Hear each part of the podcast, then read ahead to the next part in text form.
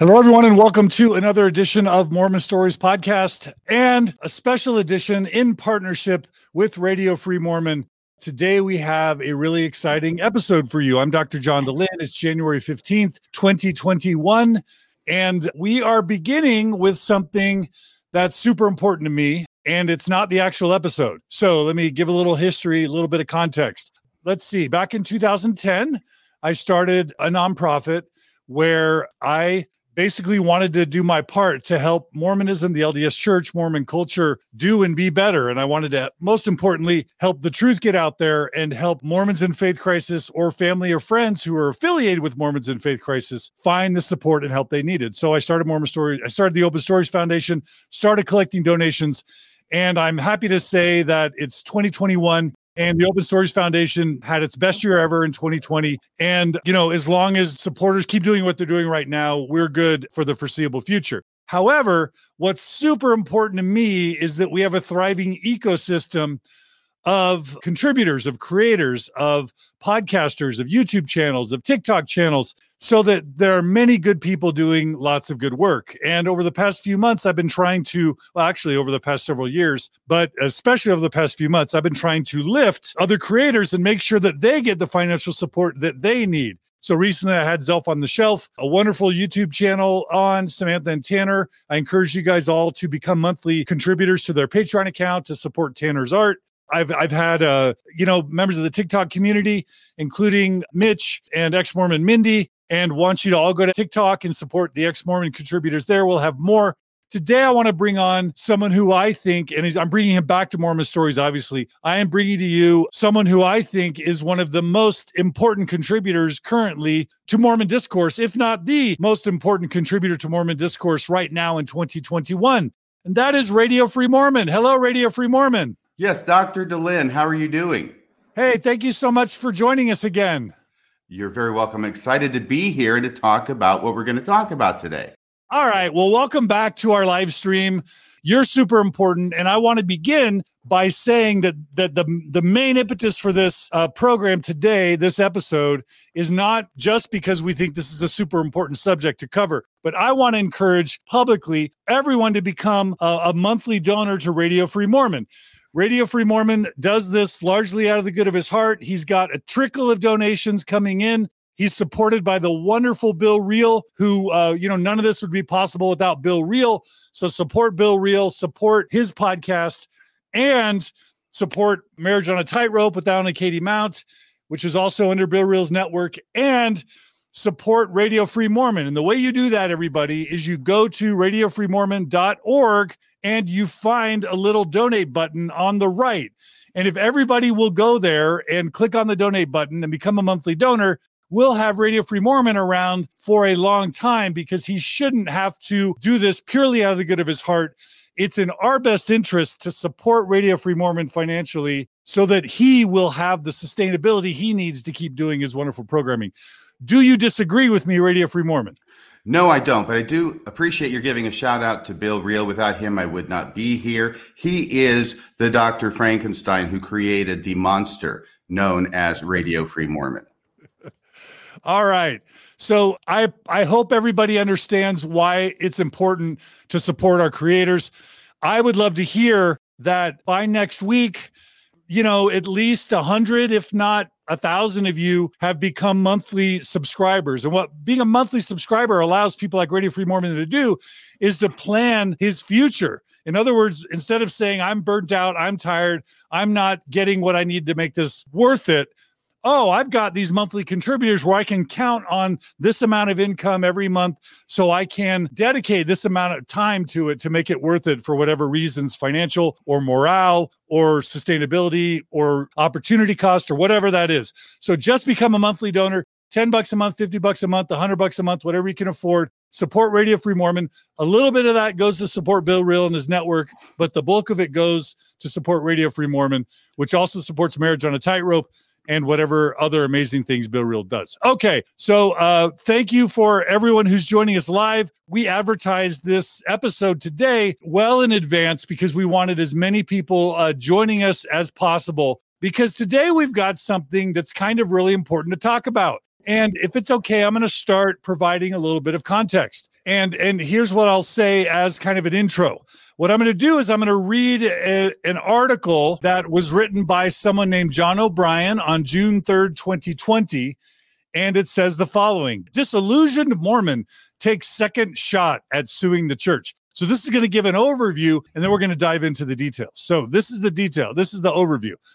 The woman who lost her faith in the Mormon church, then lost her lawsuit against it, is trying again. Now I'm just going to say at the outset, I don't, I think this is a biased article, probably commissioned by someone at the church so that if anyone had any questions that they would google this case find this article and definitely not have any concerns. So this is the article. Uh, laura gaddy amended her complaint against the church of jesus christ of latter-day saints weeks after federal judge robert shelby threw out her original complaint he expressed skepticism that she will be able to correct her lawsuit, but in late May, she tried anyway. She alleges that the church, meaning the Mormon church, the LDS church, leaves out pertinent information about its history and founder Joseph Smith, and that key facts the church teaches are, quote, radically different, close quote, than its factual history. Quote, churches can be liable for fraud claims like anyone else, close quote. Uh, Judge Robert Shelby wrote in March Quote, but the First Amendment bars such claims when they would require a court to consider the truth or falsity of a church's religious doctrines, close quote. Gaddy claims that the church, in its account of Joseph Smith's first vision, leaves out information found in Smith's own handwritten account, some of it relating to his practice of polygamy. The Church of LDS argued in its original motion to dismiss that the case makes, quote, a mockery of both the court and religion, close quote. It was quick to file another dismissal motion after Gaddy's amended complaint. Quote, Miss Gaddy once again attempts to use the court as a forum for airing her religious grievances with the church, close quote. The motion says, quote, the amend- amended complaint is little more than a hodgepodge of criticisms of the church and its teachings. She is, of course, entitled to her religious beliefs but she is not entitled to use this court to spread those beliefs or to force the church to defend its religious teachings, close quote. Shelby also wrote that he, quote, can no more determine whether Joseph Smith saw God in Jesus Christ or translated with God's help golden plates or ancient Egyptian documents than it can opine on whether Jesus Christ walked on water or Muhammad communed with the archangel Gabriel. The First Amendment prohibits these kinds of inquiries in courts of law. So that is how we're going to kind of introduce this case. Basically, it's a class action lawsuit initiated by Kay Burningham, which is an attorney who I believe lives in Bountiful or North Salt Lake, somewhere in Utah, I believe. She's someone that I've known uh, of, and I've and I've met Kay uh, for well over a decade, and she's initiated a class action lawsuit basically attempting to sue the LDS Church or the Church of Jesus Christ of Latter-day Saints for fraud that it's misled its members about its its um, foundational truth claims and too many people have given too much time and money to the church under false pretenses and have experienced abuse or duress. And so, a bunch of ex Mormons, a bunch of people who have resigned from the church should join this case and sue the Mormon church for damages for reparations for this fraud. So that is kind of the overview. And I could think of, well, I did email Kay and I invited Kay to come on. Kay is the attorney representing this case. What Kay told me, and I'm just remembering from memory, what Kay told me is that while a case is being adjudicated, she can't come on and talk about strategy or anything like that. It would be inappropriate. So we're not having Kay on now. Maybe we'll have her on later. Maybe we'll have other experts on later. But I could not think of a better person to come on Mormon Stories to analyze and discuss this case than the amazing Radio Free Mormon. And before I unleash Radio Free Mormon on the rest of you, I'm going to ask all of you right now to go to your social media, copy the YouTube link for this uh, live stream or the Facebook links for this live stream and share them on social media so that we can have the largest live audience as possible joining us for this very important discussion. So go do that now. Also, while you're at it, go donate and become a monthly subscriber to Radio Free Mormon. And without any further ado, before we jump into the outline, Radio Free Mormon, is there any opening? Statement you would like to make to either correct my record or make any opening statements that you would like to make. No, I think that you've done a great job of setting the stage for this. I will say that first off, I have been practicing law for 31 years now. This month, actually, January of 2021, it was January of 1990 that I started practicing law after graduating from the University of Texas at Austin Law School. Now, this case involves the First Amendment and specifically the freedom of exercise of religion clause in the First Amendment. I do deal frequently with the Constitution, but the amendments that I typically focus on are the Fourth, Fifth, and Sixth Amendments that relate more to criminal matters. This is not a criminal matter, it's a civil matter. It focuses on the First Amendment. So I took a con law class way back when, and um, I don't want to date myself, but I think that when I took it, there were actual, actually only 10 amendments in the Constitution at that time. But I have looked at all the briefing in this case, and there's a lot of briefing. There's hundreds of pages of briefing in this case by now. And I've read through it. I've done my best to understand the arguments, some of them familiar, some of them new to me. And I learned a lot in the process. And what I hope to do is to be able to not get into too much legalese because nothing is more boring to most people, including myself, than getting into a whole lot of legal jargon. I want to try and simplify it as much as I can, hopefully without losing the um, the substance of the arguments on both sides, and talk about the procedural history, the first complaint, then the motion to dismiss and the granting of that motion to dismiss by the judge, and then the amended complaint that was filed by Gaddy, in which they bring a new uh, it's not necessarily a new action, but it's a, an amended way of looking at it that may or may not get traction with the judge. We'll have to wait and see. Oral argument was held on the amended complaint just on January 5th. Today's January 15th of 2021, so that's 10 days ago that they had all the briefing done. They had the oral argument on that amended motion and the um, or amended complaint, and the judge took the matter under advisement, which means he didn't rule from the bench and I wouldn't expect he would. He's going to go back. He's going to write probably a multi-page order like he did the first order, and then we'll be able to find out once he issues that order what his decision is and whether this case can move forward. Excellent.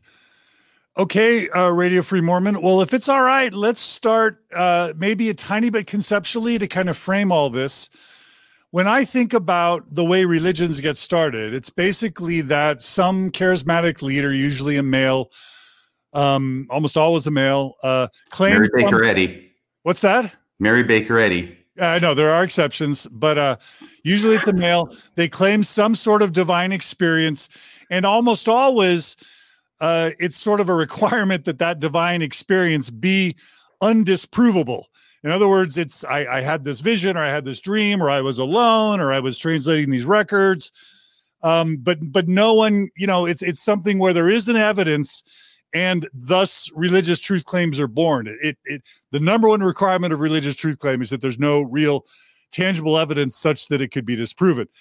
And so that sort of sets us off to ask the question: What's the difference between and and and putting the legal stuff aside or or at least talking it very conceptually legally you know that let's just say there are or are not genuine religious experiences that may or may not be provable or disprovable what how do we start thinking about the difference between religious experiences and things that might be susceptible to claims of fraud help us map out uh, at least that opening understanding of the difference Okay, so the first thing I would say is that this is exactly the kind of area that the First Amendment protects religious belief in. And exactly why it is that courts, uh, government doesn't get involved in religions or religious beliefs or the espousal or proselytizing of religious beliefs on the part of a religion. They simply don't do that. That's what the First Amendment protects. And what they don't want to do and what Judge Shelby said he wasn't going to do in his first order, where he dismissed the original complaint, was we're not going to get into that. This and is tell not- us why.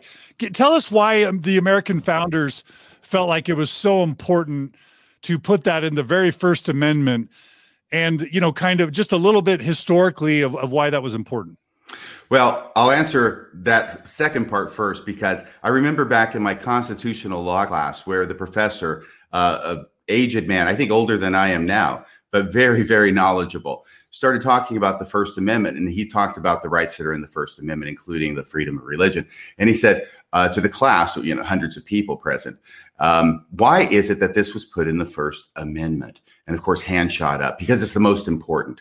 And he said, yes, that may be true. Of course, one would assume that in a list of 10 amendments, something has to go first.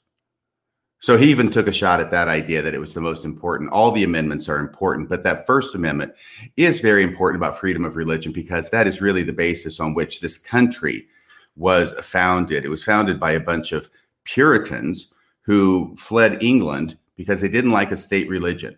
And this was very important to the uh, the founders of the country that there not be any government interference or an establishment by the government of religion. And so that's why it's there. And what they don't want to get into is a religious dispute because basically what can go on is that, and what did sort of go on in the first complaint, is that the way it was structured is this. First off, I want to give kudos to Kay Burningham, whom I have not met. I have not had that pleasure, but I've certainly read a lot of what she's written. She has done an enormous amount of work in this case with the hope of getting it uh, allowed to proceed and be established and certified as a class action lawsuit on her behalf uh, on behalf of her client and any other clients that join in. Now, the way she framed the first 80 plus page complaint can be broken down this way. First off, she talks about uh, three different areas of church history and church teaching. And she breaks them down into number one, the way the Book of Mormon was translated, number two, the first vision and what Joseph Smith saw. And the third is the Book of Abraham and its translation from the papyrus. And by and large, she limits herself to those three areas and points out all these different areas. What she does is she breaks each one of those three down into two component parts. The first is what the correlated narrative that the church teaches and has taught for decades, what that correlated narrative is. And then in comparison, she contrasts what it is that really happened. In other words, what scientists say happened, what historians say really happened, and say there's a difference there. They're irreconcilable, and the church has been committing a fraud by promoting this correlated view, which is contradicted by what really happened. Okay, the main reason that got thrown out, as I understand uh, Judge Shelby's order, which I've read a couple of times now, is because that's precisely the kind of thing that courts don't get involved in. Now, once again, the First Amendment says Constitution, uh, government can't get involved in religion. Well, the courts, of course, are an arm of the government. It's the third branch of the government, the judicial branch, right? So when courts are getting involved in religion, that would be the government getting involved in religion. And they are not going to be there to settle religious disputes, regardless of how uh, what a person or church believes or teaches may be contradicted by what science says or anything else for that matter. Because what you're doing then is you're saying, okay, your religious belief is invalid, even though uh, you believe it, lots of other people believe it, but it's invalid because it just didn't happen that way. That's exactly what the courts are not going to do, and why it was that he ended up dismissing that case. Whenever you bring a lawsuit against a church, you are immediately fighting an uphill battle. You are tilting at windmills, so to speak. But, but just because it's an uphill battle does not mean it is a lawsuit that should not be brought. And just because there's never been a case that has uh, been decided of this type against any religion, at least as I read the briefing, this is a, a matter of first impression, um, doesn't mean it shouldn't be brought. If we only brought lawsuits that were supported by prior cases that had already decided the same thing, we would never have had some of the most important decisions in the history of the country. For example, um, I believe it was Plessy versus Ferguson. That was a case that held look, uh, segregation is fine in schools. Well, that was the established law, but nevertheless, somebody brought another lawsuit, Brown versus Board of Education, and said, hey, that's wrong. That's in the case where actually there is prior precedent. There's no real prior precedent on this one, I don't think, although I think the parties on both sides would disagree in their briefing. But they're asking the judge to make a new rule. Um, Brown versus Board of Education, of course, ended up with a ruling that said, uh, we're overruling prior case law. We're overruling Supreme Court precedent that said that it's okay to have uh, separate uh, school systems and separate facilities depending upon your race. And in fact, it was Plessy versus Ferguson, I think, that came up with the phrase separate but equal.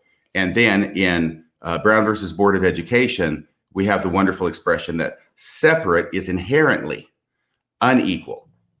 So you couldn't have more of a reversal than that. So I want to say that first off, it is an uphill battle. I'm sure that Gaddy realizes that, but that doesn't mean that it is not a case that should not be brought. Okay. Okay. That's a great introduction, RFM. Thank you so much for offering it. So, if we want to just distill it down, then if eh, and I want to talk about the Tom Phillips case, and there's a lot of listeners asking us to talk about the Tom Phillips case and any precedent before we dive into the details of this case.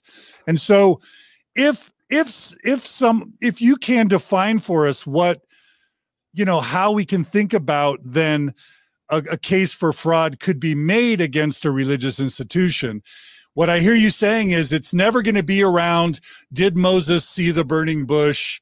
Right. Did was Jesus resurrected per se? You know, did Joseph Smith talk to God and angels? That sort of stuff is always going to be off the table for being adjudicated, right? Yes, and it should be. And it should be. Um, in my opinion, yeah. Yeah. So what what then can be on the table um, in, in terms of fraud? And, and there's there's probably stuff that's separate from religion altogether, like murdering somebody or stealing something. Like clearly, I'm guessing that if religions like break law, they they they can be punished for that. But then there's probably also fraud. So talk about instances where number one, it is fair game uh, to sue a religion, but then sec- secondly, how we can think about fraud given that core truth claims the tr- the veracity of core truth claims is kind of off the table.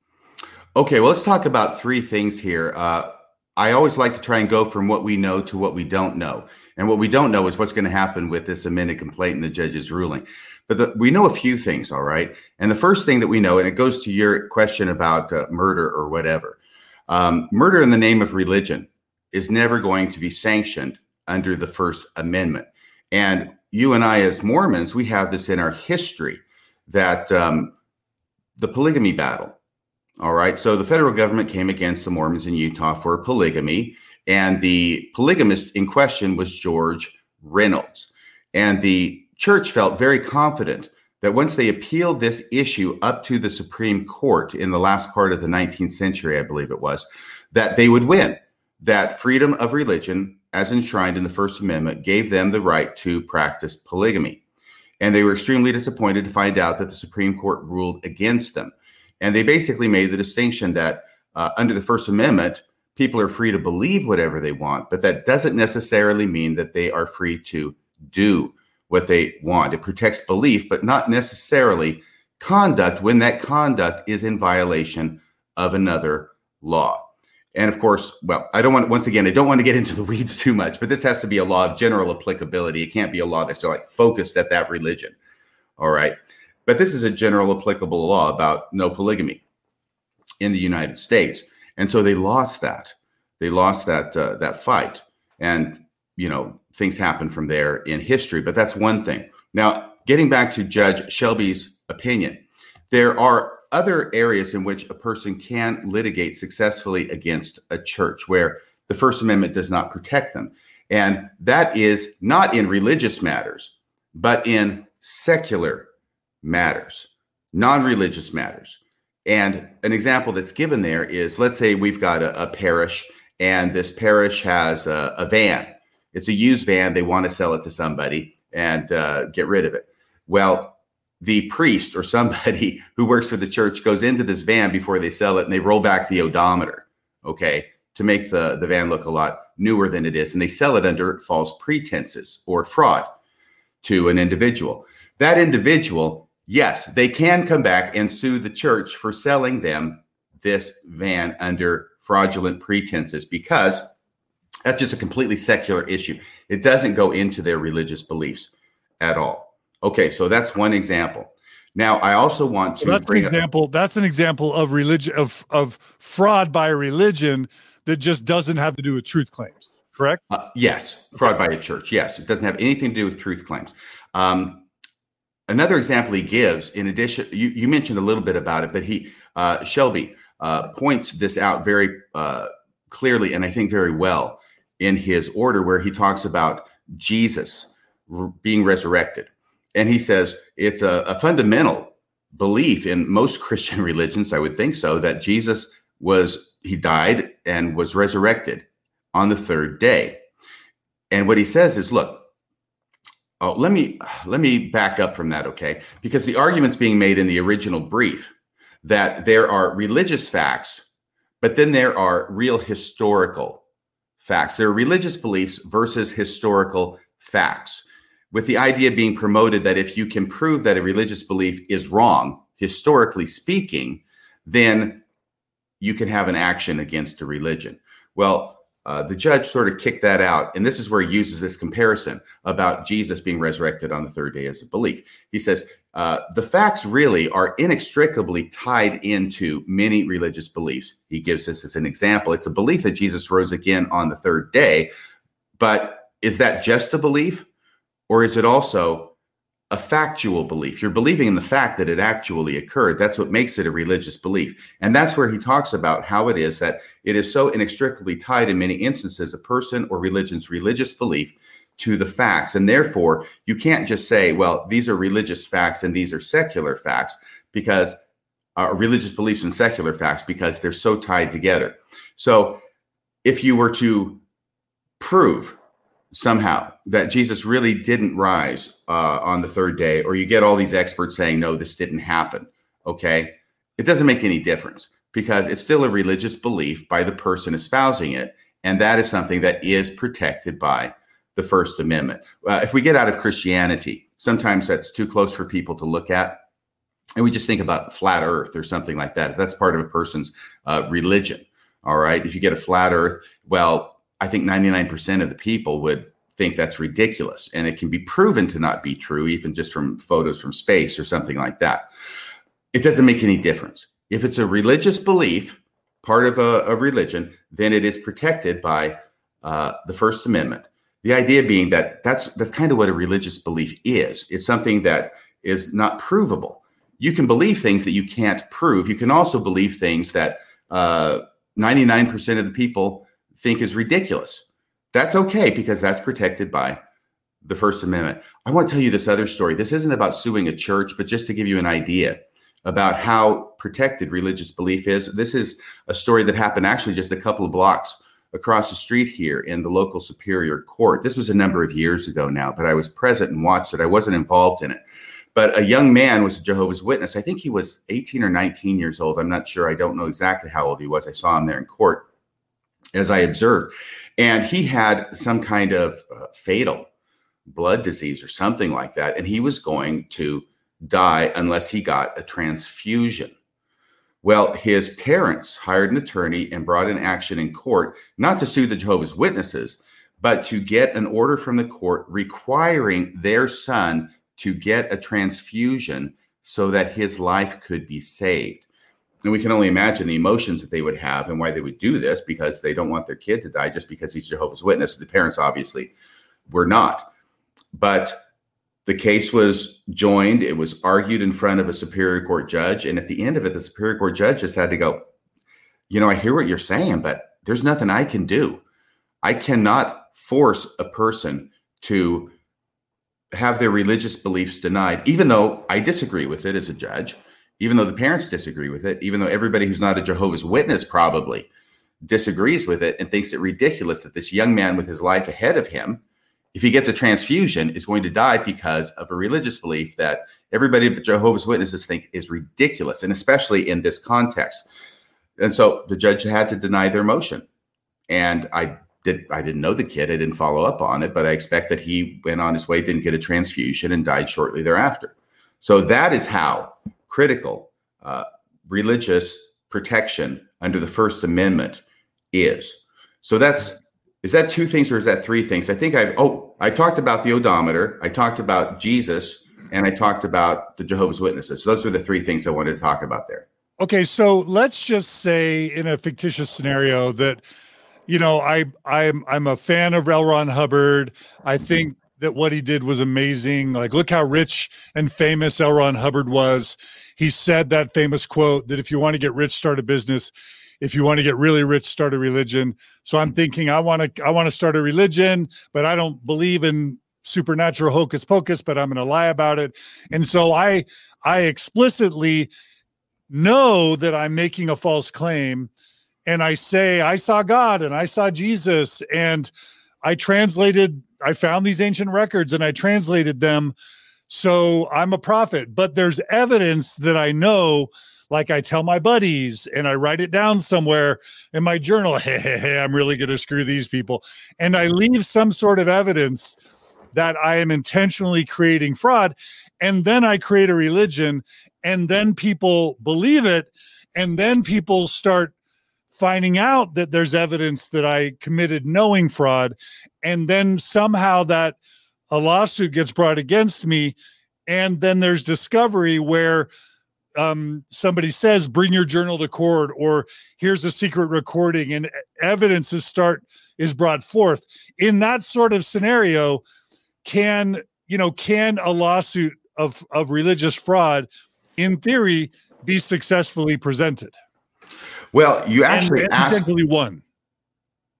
And potentially one. Well, that depends on a, a host of different things about the potentially one.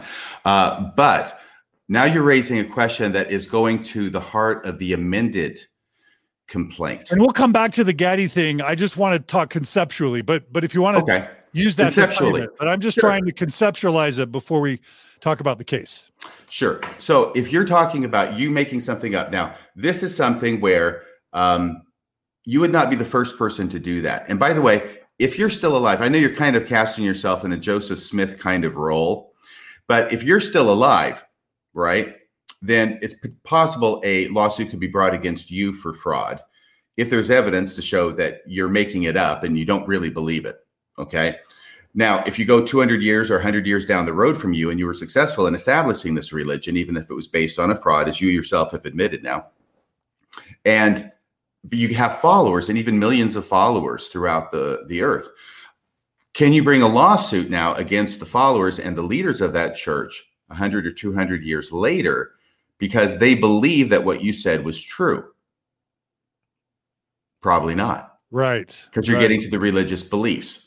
Um, there was so even that, if you could prove that a founder 200 years ago, even if you think you could prove that he committed intentional fraud, if a bunch of people religiously believe it now, it, that's that's maybe a difficult thing to adjudicate successfully in court, right? Right. And once again, this is circling right back into the heart of the matter, which is a, a, uh, court is not going to get into resolving religious disputes because there's people who say, hey, he's a fraud. I can prove that he's a fraud, right? Well, okay, you can prove he's a fraud, but here's the other side. And they say, well, we believe it.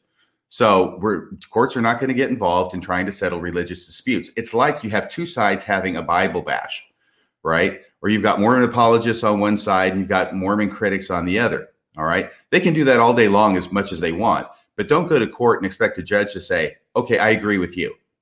And therefore you can have a lawsuit and the church is somehow liable in some manner.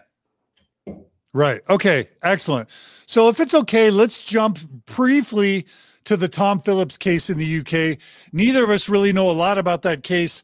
I'm sure I know less than you. A lot of people are asking about it.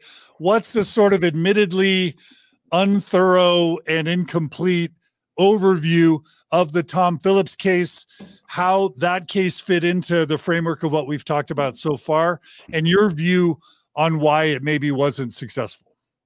Okay, and so once again, as a caveat here, I, am not intimately at all familiar with the the Tom Phillips lawsuit or that lawsuit in England where they had what was it, uh, President Monson subpoenaed to testify.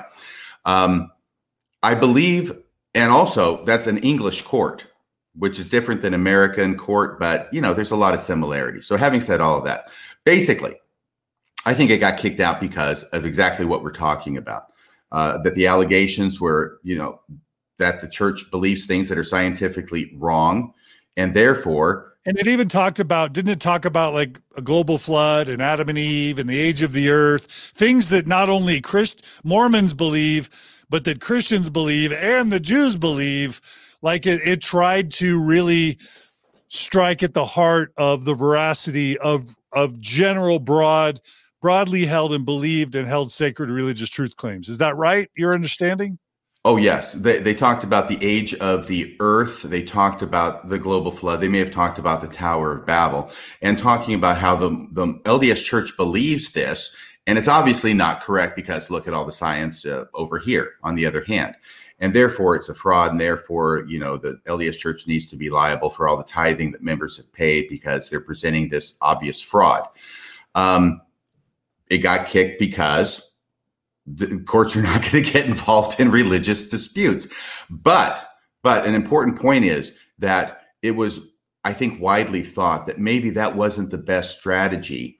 It would have been kicked anyway, but it wasn't the best strategy to go in there with allegations against the LDS church of beliefs they have that are common amongst many other Christian churches and where you're getting to Old Testament to, to Judaism as well um, because now you're basically putting the judge in the position of saying, okay, if I agree with you, then basically I'm I'm uh, opening up every other church that believes these kinds of things to a lawsuit. I thought that the Gaddy complaint, the original complaint, as well as the amended complaint, did a good job of avoiding that kind of misstep. I think, and they restricted their allegations to facts and history and teachings that are exclusive to the LDS Church. Once again, the First Vision, the Book of Mormon, and the Book of Abraham. So, so trying to not piss off or alienate Christians and Jews generally is probably a good strategy. Well, I don't know if it's about pissing them off or uh, or, or strike or or address their religious truth claims. Well, it's I mean, about that's a non-starter. I'm just yeah, it's and it's about putting a judge in a position where if he rules for you, then he's got to be ruling against all these people as well and that's uh, that's more difficult. That's even more difficult than the the difficult task that you have set yourself, uh, bringing a lawsuit against the church. Okay. And so the Tom Phillips case, you know, you you guys should go to Reddit or go wherever, type in October surprise. You know, I had done this amazing interview with Tom Phillips, a former stake president twice, and uh, you know, a man who had received his second anointing. That is one of the most top three most important Mormon stories episodes of all time if you haven't listened to it, go stop this, go listen to that now, and then come back. It literally is one of the most important episodes of all time, not just because he was so high level in the church, not just because he knew Jeffrey Holland personally, but because he talks in depth about this super secret, super sacred, super elitist um, ritual called the second anointing, which only wealthy Mormon elite receive. And then they have this pyramid scheme like referral system where they refer other people to it uh it's you know the woman anoints the man. It's this crazy apostles are involved like super interesting super important. Go check that out. I did that interview with tom phillips.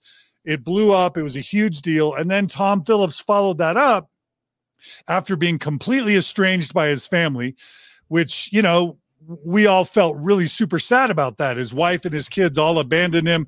He was super angry and sad. We we feel for what tom phillips was feeling and then he started telling people about this October surprise. And then they launched this lawsuit, subpoena Thomas S. Monson while he was in full dementia. You know, Monson never got subpoenaed. The case got dismissed. And it's a really interesting thing. Go Google October surprise, Tom Phillips. And we love Tom Phillips. Shout out to Tom Phillips. He's still alive. I'm trying to get him back on Mormon Stories. But uh, kudos to you, Tom Phillips, for all that you've done. And please come back on Mormon Stories. We would love to interview you. Okay. So going now to Gaddy, to Kay Burningham and Gaddy. I listened to that podcast, by the way, Tom Phillips. I'm one of the many, many people who listen to it. Oh, fascinating, fascinating podcast. I listened to it back when you were just releasing it many years ago. Yeah. And that was right around the time I was being threatened with excommunication and super fun stuff. Okay. So, so now we come to Kay Burningham and the Gaddy case tell us about just give us a give us a overview and i may fill in a few gaps here of her original case. Oh, first of all, what can you tell us about Judge Robert Shelby? There's at least one super important ruling that he's uh, been involved with that involves not just Utah. Um, he is he is a uh, you know a, a, member of the LDS Church. Uh, I don't know that he's currently attending, uh, but he was involved in at least one important case. Do you want to give any background on Judge Shelby, or do you uh, have anything to say about that? I want you to give that background on Judge Shelby, but can I bring up one more example here about uh, religious freedom under the First Amendment? Okay. So it has to do with homosexuality. All right. So, John, if you are a homosexual and you work for the government or you work for a private company that's not a religion, all right, and you get fired from your job because you are a homosexual do you have a cause of action against the government or the company who fired you? I don't know. Yeah, absolutely. You do. Sorry, that's okay. This is like the, the Socratic method, right? That we get a lot in law school. I'm no, absolutely you do. You got a huge lawsuit if you can prove that you got fired from the government or a private corporation because you're homosexual. Absolutely. That's huge. Okay, now take that exact same set of facts and say you're working for a church. And this is a little bit different from Mormons because we don't have as many paid people in our church, only after you get up above a certain level, as we know, right? And then you get paid quite a bit in some cases. But let's say that uh, you're a, a, person who's a homosexual, you belong to a church, it's like the LDS church, and it says homosexuality, you know, acting on it, it's a sin. And you get fired from your church position because you're a homosexual. Do you have a cause of action against the church? I would say no. The answer is no. There's actually case law on that. Okay. Yeah. And this is the, the huge distinction, right? You can have the exact same, same thing happening for the exact same reason. And in one case, you have a cause of action, and another one you don't because of the First Amendment. Now, this, I'm not going to get into a lot of legal jargon, but I am going to mention this one thing here, okay?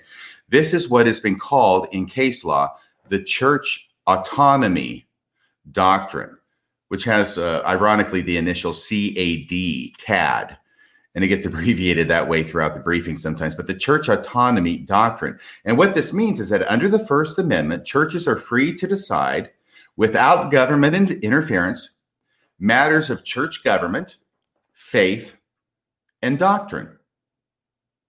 And that's what it means the church autonomy doctrine.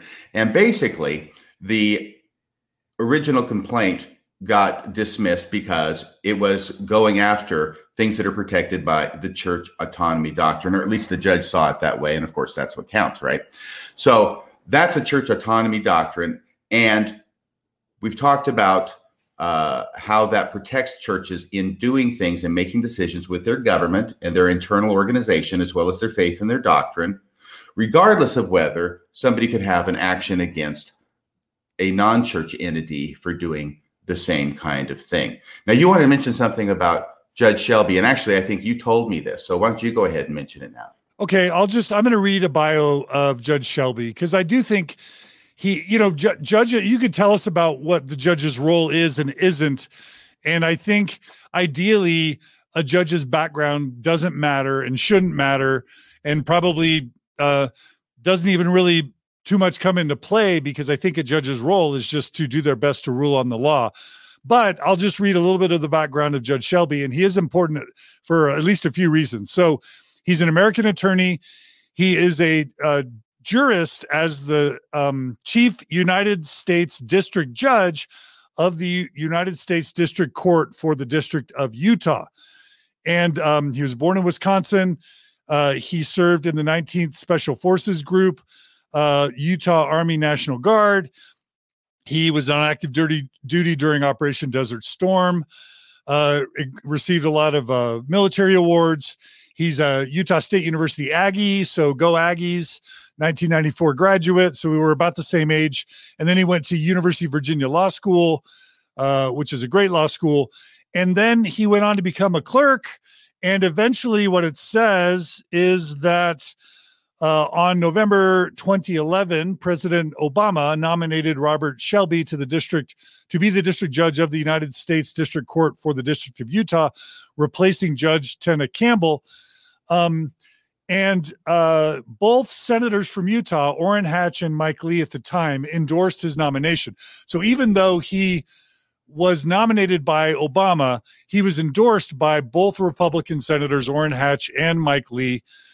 Um, and they described him, Mike Lee described him as preeminently qualified, predicting he would be an outstanding judge. Uh, Hatch described him as a man of keen intellect. Uh, he's demonstrated unwavering commitment to the law uh, and all of that. And then his most notable decision came in December 20th, 2013 uh, this was right during, uh, you know, this is like a month after my uh, TEDx talk on same sex marriage, which has nothing to do with Judge Shelby's ruling. But I just say that because it came right in the heat of, you know, post Prop 8, um, you know, United States of America, uh, same sex marriage kind of uh, arguments, movements, outrage, adjudication but um, it was it was December 20th, 2013 that Judge Robert Shelby struck down Amendment 3 of the Utah State Constitution, which defined marriage as a union solely between a man and a woman, opening the way for same-sex marriage in the state. He found that Amendment 3 to be in violation of the US Constitution's 14th Amendment, which guarantees due process and equal protection. And my understanding is is that this set off or at least it was the first of many such rulings that eventually resulted in a chain of rulings that l- led to, uh, in 2015, uh, the legalization of same sex marriage across uh, the whole United States. Anything you want to say to correct or add to what I said about that, uh, Radio Free Mormon? If I'm being technical, I, I would disagree with your characterization of the chain of rulings that led to the Supreme Court uh, legalizing uh, gay marriage and finding it in the Constitution. Um, I think that would have happened regardless of how Judge Shelby ruled in Utah. But he did ended up he did end up making the ruling in Utah that it was adopted by a majority of the Supreme Court ultimately. Okay. Um, but it but it was weird for me. It was it was notable that that ruling came first in Utah. It seemed, um, and and that you know we all remember that day where people rushed to the gay you know gay and lesbian uh, Utah citizens rushed to the courthouse, got married in Utah, and it was kind of a euphoric day. And it was Judge Shelby that was, the, you know, the person that ruled behind all that. Yes, and yeah. you're and you're the reason that you're bringing this up is uh, just because, well, I don't know, because that sort of begs the question. Let's just say somebody is thinking, oh, okay, um, let's say I'm a liberal Mormon or I'm an ex Mormon or I'm a progressive Mormon or I'm somebody that cares about progressive sensibilities or I'm more secular than religious or whatever, someone might say, oh, wow, Judge Robert Shelby, he's, he, we, we don't think he's an active believing Mormon. He might even no longer be LDS. And then he did a ruling that uh, went the way that we would have wanted, those of us who might be progressive or liberal or pro LGBT or whatever, and then they might think, "Oh my gosh, maybe this this case uh, has a chance to be influenced by his his uh, slant as a judge, and that might be that opinion might be bolstered by the fact that he ruled in this way." About same sex marriage that we all kind of wanted back then. Tell us, if you can, about how judges work and uh, disabuse us, if you would like, on this idea that Judge Shelby's background may or may not even have anything to do with how this case might be adjudicated. How do judges work in this context or not work in this context? Well, different judges are certainly different, but their their job is to interpret the law as it's written and then also interpret case law, which is based upon law. They're supposed to interpret law. They're not supposed to create new law. And so I expect that Judge Shelby uh, does that to the very best of his uh, ability, which is probably immense. But if anybody has an idea that because he ruled that way on the gay marriage issue, that that's going to impact this case, I would think that his or his original order dismissing the original complaint. His order dismissing the original complaint would probably disabuse people of that notion. There's not going to be any connection between the two, as far as I can tell. And I think that proves it. He is going to follow the law as he understands the law to the best of his ability. And regardless of his feelings about the LDS, I have no idea what his feelings are about the LDS church. But if people are speculating that maybe he's not really on board with what the LDS teach, church teaches, and that's why he ruled that um, gay marriage was constitutional in the state of Utah, and uh, I I don't think that's the case. I think he's going to follow the law. He's able to separate those things. And if if really he's just going to find any reason to rule against the LDS Church, he wouldn't have dismissed the original Gaddy complaint. So there, so conceptually speaking, there's there might be this perception that judges can be biased and that their personal biases can influence their decisions. And what you're saying is is that an important qualification and or dis- temperament or disposition of a judge is to put their own personal views aside and and and do their best to just use logic and an understanding of the law to inform their rulings.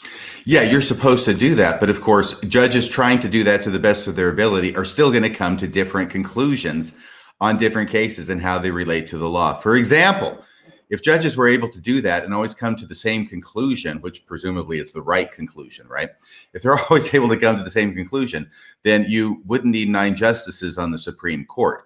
And with nine justices, you would always have all nine of them agreeing one way or the other. And we know that's not the case. Really, it's just the majority of justices see things one way, and that ends up becoming the ruling of the court. Whereas you've got other justices, usually, unless it's a 9 0 opinion, that disagree with it and yet uh, they're trying they're trying their best to follow the law.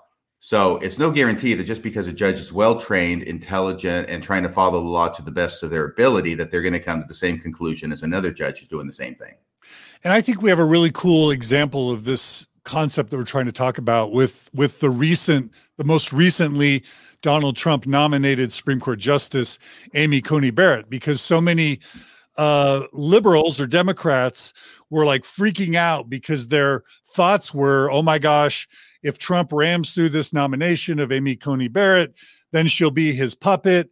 And then if there's any case that goes before the Supreme Court that potentially could benefit Donald Trump, she'll rule like a puppet in whatever way Donald Trump wants. And then, you know, we'll have, you know, monarchy or whatever the fear was. And as I understand it, there there have been some cases that came through the Supreme Court in an expedited way that could have benefited uh, Donald Trump. And how did Amy Judge Amy Coney Barrett rule? Do you, do you have any background or understanding of that? I'm kind of putting you on the spot there, RFM. Not a whole lot, but I mean, the history of the Supreme Court is rife with uh, justices who are appointed by one party because they feel that they will rule one way. And then they get on the bench and they end up doing things that are completely different from what that party thought that they would do when they appointed him. I think John Roberts uh, would be an example of that. And there's lots of examples of that throughout history. It's a hard thing uh, to gauge where a judge is going to come down on something just because you think that I, have seen what he's ruled on before. Therefore, he's my kind of guy or my kind of gal, and I'm one want him on the on the Supreme Court. And then they start ruling in ways that you go, wait a second, uh, I did not anticipate this. Okay, beautiful. Okay, so what can you tell us about the original complaint? that Kay Burningham filed on behalf of Laura Gaddy. I don't think either of us have read the original complaint. Is that right? I have. You've read the original complaint. Okay. Mm-hmm. I read the amended complaint, yeah. which is still, you know, 83 pages um, of, of legal reading. What can you tell us about the amended complaint? And, the, and, and I know we've already covered this, but now just in the flow of the logic yeah. chain that helps me understand things better. What can you tell us about just the basics of the original complaint that Kay Burningham filed on behalf of Laura Gaddy?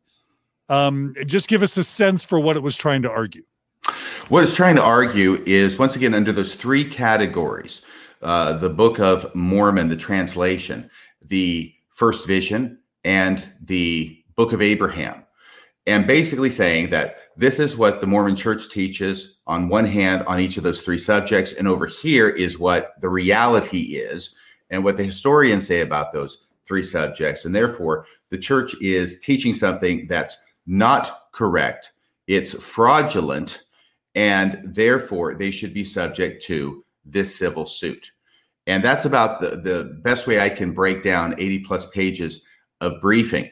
Now, this is, of course, what the judge said no, this is not something that is. The judge Shelby in the original one. That, yeah. So you're saying that the, the basically Kay Burningham in her original complaint said the church hasn't the the the the things. Are you saying that that Kay's argument was that um that that was she trying to argue the truth claims themselves? Or was she trying to argue that the church has mi- misrepresented the facts behind the truth claims. Does that make sense? Yeah, and this is where you get into a little bit of the blurring between the original complaint and the amended complaint. Because the main thrust of the argument was, and let's try and keep this simple, okay? Uh, for me as well as for everybody else. But the main thrust of the original complaint is is that they're teaching this stuff about Mormonism and it's not true, and we can prove it's not true, and therefore it's a fraud action and the church should be civilly liable for teaching things that are fraudulent. So basically, the first vision didn't happen. Like, like you know, did didn't happen. Uh, the, the the translation of the Book of Mormon didn't happen. Uh, in, in, it's not a historical document. The Book of Abraham is not an accurate translation, and so uh, fraud has been committed. Yeah, that's not really it, but because that would be, I mean, obvious to everybody. That would be a violation of the First Amendment um, protection. No, it's a little bit more refined than this. And this is where it bleeds over into the amended complaint. Because what happens is that there are things that are argued in the original complaint that aren't fully fleshed out, but they're sort of there. Um, and then they're in the oral argument for the original uh, complaint. Uh, it sort of brought up an oral argument too, apparently. And then Gaddy moves to amend the complaint to include the this new argument. Right. And that's what the judge allows her to do, and that's what the amended complaint is.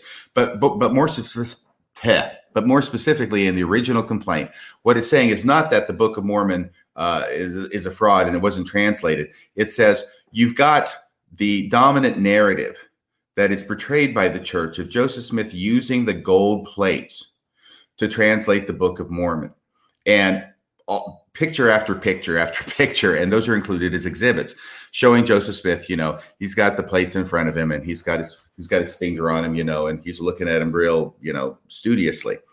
Uh, there's no pictures that the church has produced, and uh, about Joseph Smith using his seer stone and putting it in a hat and putting his face over the hat in order to translate the Book of Mormon. So this is one of the main things that they're talking about that there is an active intentional deceit that is going on by the LDS Church in this regard, and it has been for a long period of time. With the first vision, they're not saying that it, it never happened.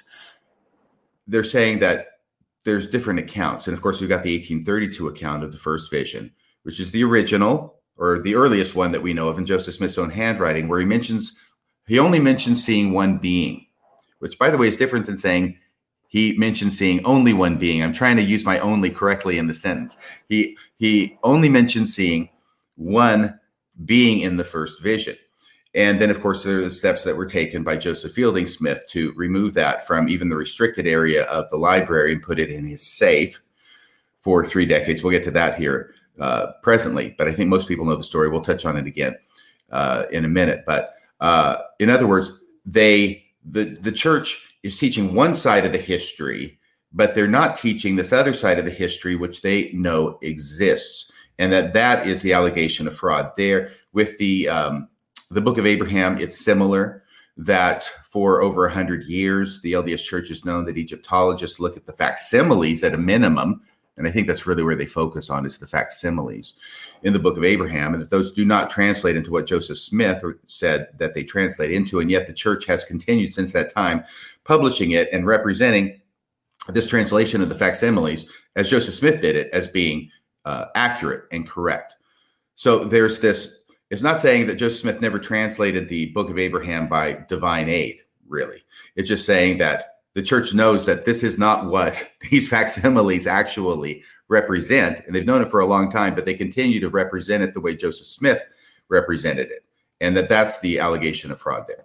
Okay, so maybe maybe we can say it this way that um, Kay Burningham's original complaint in Gaddy v. the L- Corporation for the President of the LDS Church of Jesus Christ of Latter-day Saints, she didn't quite make the case, and so uh, the LDS, so the LDS Church, in their response, um, basically filed a motion to dismiss, right?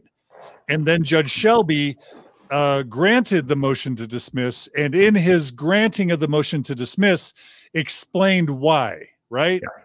Yeah. And, and tell us one more time his explanation uh, for for granting the original motion to dismiss.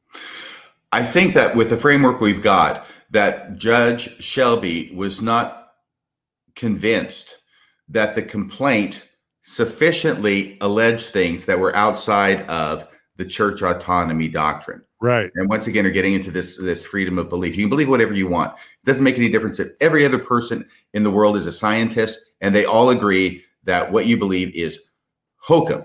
And they can prove it six ways to Sunday, right? It doesn't make any difference. You can still believe it. It's still protected by the First Amendment.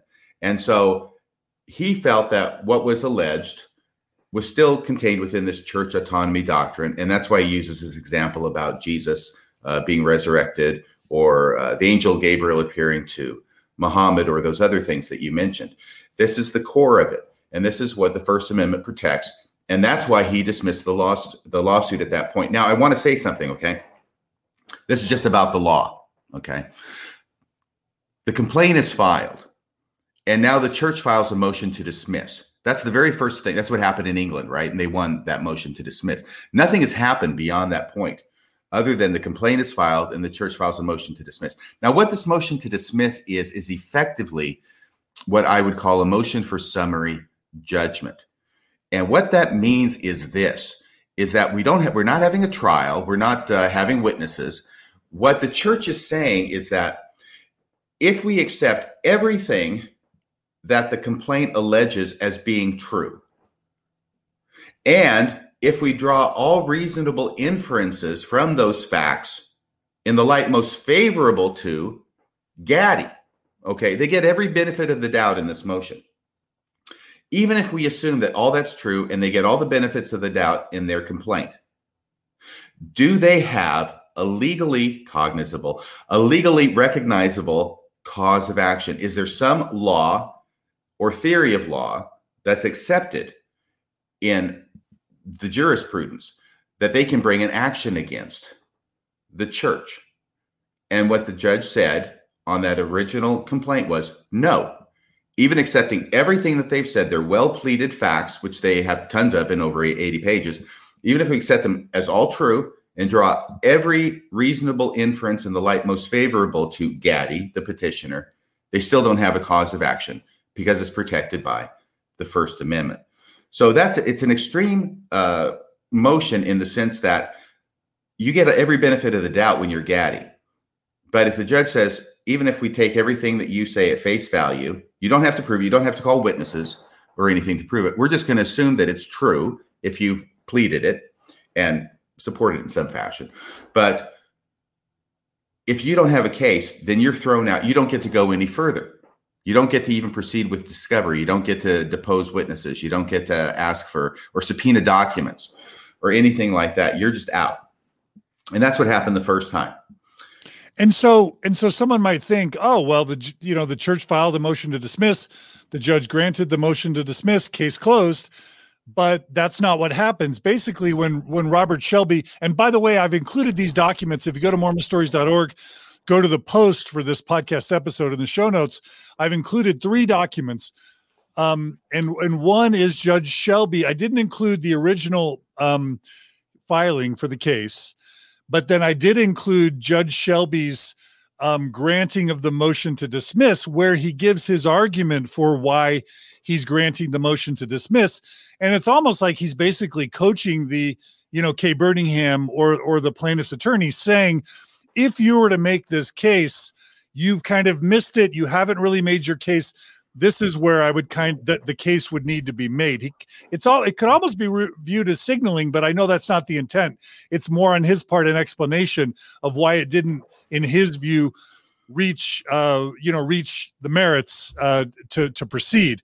But regardless, I guess there's a process for an attorney um, responding to a dismissal and keeping the case alive, and that's the second document that we've included, which is Kay Burningham's sort of revised case, which is the amended class action complaint, where she's basically responding to Judge Shelby's uh, granting of the motion to dismiss with kind of a new and improved case. Is that right? Yes. And uh, first off, about judges signaling, yeah, judges have been known to signal from time to time. I've experienced it myself. Uh, I love it when they signal something to me. I hate it when they signal something to the other side. but uh, I don't think he was actually signaling something here because this is something that had been tertiarily addressed in the original complaint, but it hadn't been fully fleshed out. And we'll see what that is here in a second and why that is. And it was sort of raised in oral argument. And actually, Gaddy, which represented by Kay Burningham, had already uh, talked about filing an amended complaint. And I think she may have even filed an amended com- or a motion to file an amended complaint or, or an amended complaint by the time the judge issued his his his order dismissing the original complaint because he refers to that at the end of his at the end of his order. And he says, you know, uh, she's already filed it, but if she wants to leave it, she can. If she wants to withdraw it and refile another, that's fine. But he gives her leave at the end of his order to file an amended complaint, which is what she did. And I think that was in, was that May of last year? Uh, excuse me, May of right. 2020. Yeah. That sounds right. Okay. So RFM, again, this amended complaint is 83 pages. It's interesting. I think it has a lot of interesting historical facts there. I have some opinions about it. Um, and I know that you know you're a gentleman, you're a professional, and we don't want to put you in the position of talking. And I'm not even trying to set it up where we're talking ill. Do you have any observations about the amended complaint, uh, positive or negative, or just from a professional standpoint or an effectiveness standpoint? At least I would like to hear um, you know, to what extent you see a difference between the the original filing and the amended complaint, but also anything about tone or substance or you know legal professional efficacy and then i just had a couple things that struck me that i wanted to share but i wanted to start with your um, sort of a sort of a recounting of the difference between the amended complaint and the original and any observations about it Okay, well, I want to start generally and let the audience know what it is at the basis of this amended complaint is and how it differs from the original before I get into anything else. And I do have some thoughts about that, things that I thought were done well, things I thought may I, I might have done differently. But here's the substance. The substance is this is that in the amended complaint, what the allegation, and by the way, it involves a lot of the same facts, right? But the amended complaint says this, okay? The First Amendment protects religious belief, period. End of story. But there's an addendum to that, which is supported in case law, by the way, is that those beliefs have to be sincere. They can't be fake beliefs. They have to be sincerely held. That's the expression that's used. They have to be sincerely held religious beliefs in order to qualify for First Amendment protection. So let me give you an example of this, okay? Um, we we know that the First Amendment gives churches and religions a whole lot of protection, right? So let's just say that I uh, let's say marijuana is not legal. Let's go back a little ways and say, uh, look, uh, I know marijuana is not legal, but I really really like marijuana, so I've got an idea. I'm going to create a church, the first church of marijuana. Okay, and the sacrament in my church is smoking marijuana. And you don't only do it on Sunday, you do it anytime you want at 520, you know, whenever. And that's that's my religion. And therefore, because it's my religion and I believe that uh, smoking marijuana is part of my religion, therefore, I have First Amendment protection and you can't shut me down and the government can't interfere with my practice of my religious belief, right? Okay. That's not going to work. It's not going to work for, among other reasons, because it's not a sincerely held religious belief. So, whereas courts are not willing to go into whether a belief is uh, valid. Let me find this quote here because I wrote it down. I thought there there was a quote in one of these briefings that um, was really really helpful. Yeah, the validity of a belief, whether it's true or false, the validity of a belief cannot be examined by a court or really anybody else. Cannot be examined, but sincerity of belief can be. Okay. So this is a huge distinction because if you can show, or if you can plead, because we're just in the pleading stage now, right? If you plead, this is the, the amended complaint.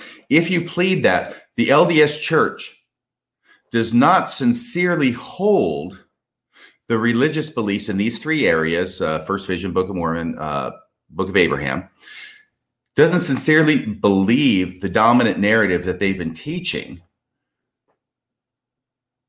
then it's not entitled to First Amendment protections.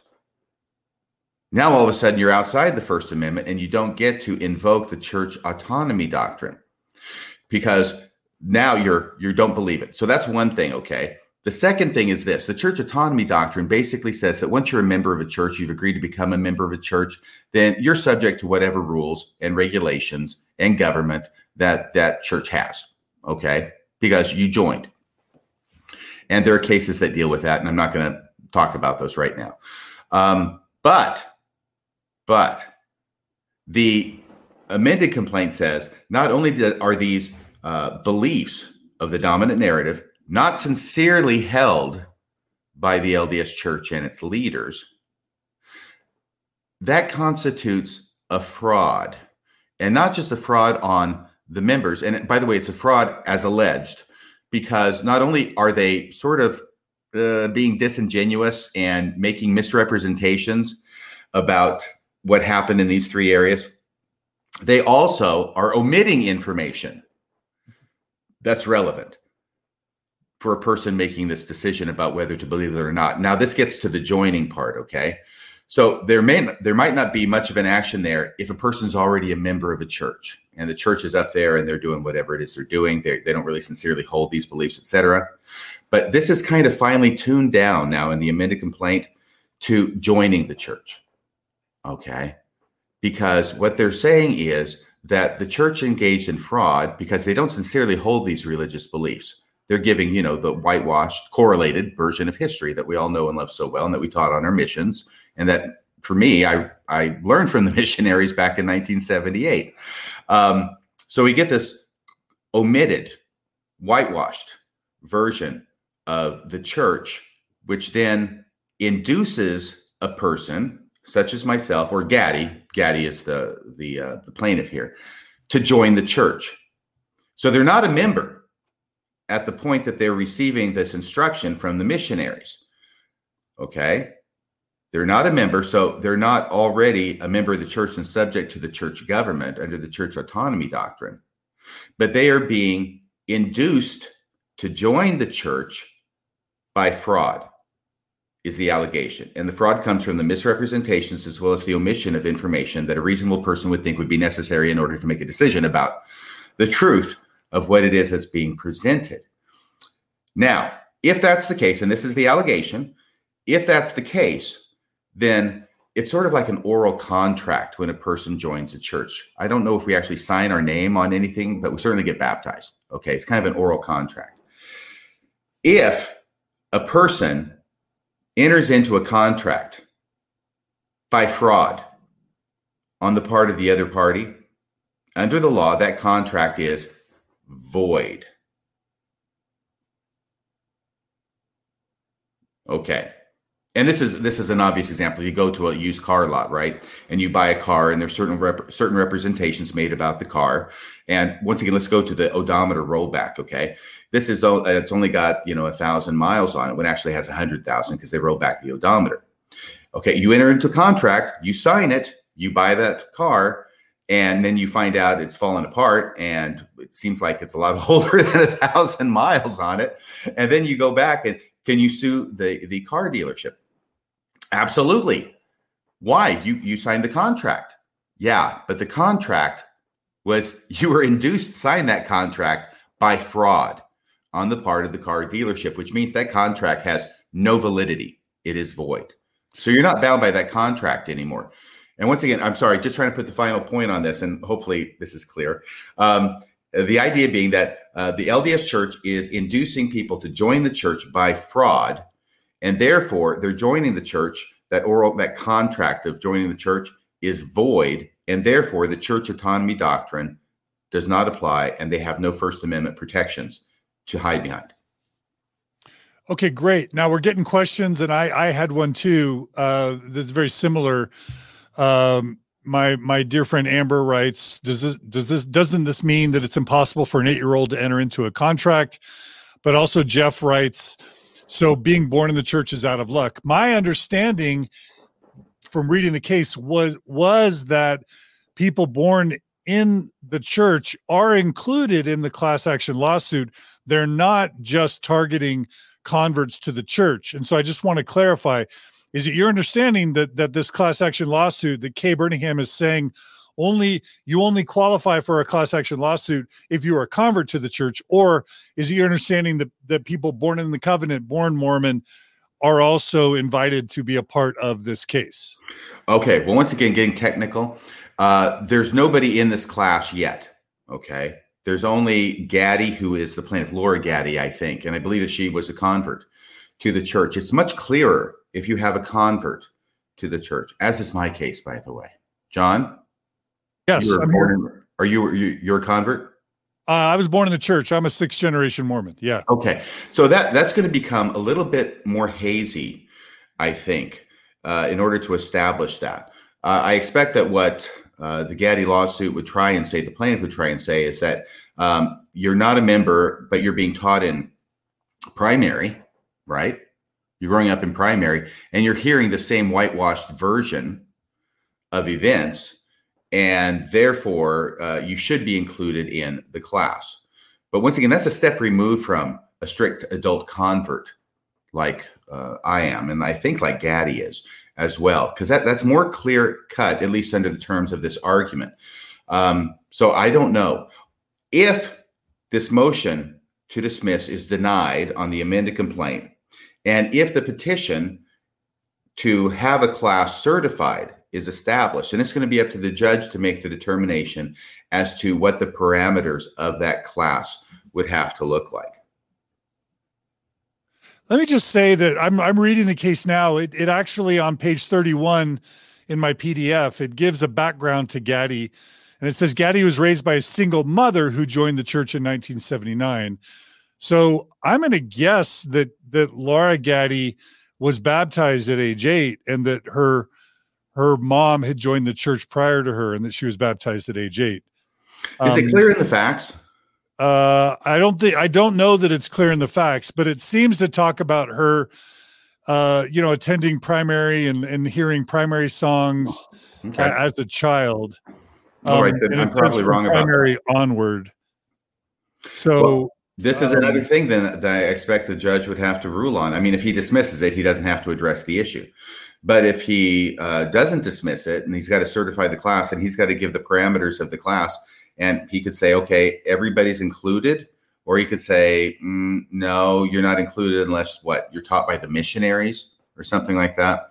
So uh, hopefully, it would include everybody who joins the church under false pretenses.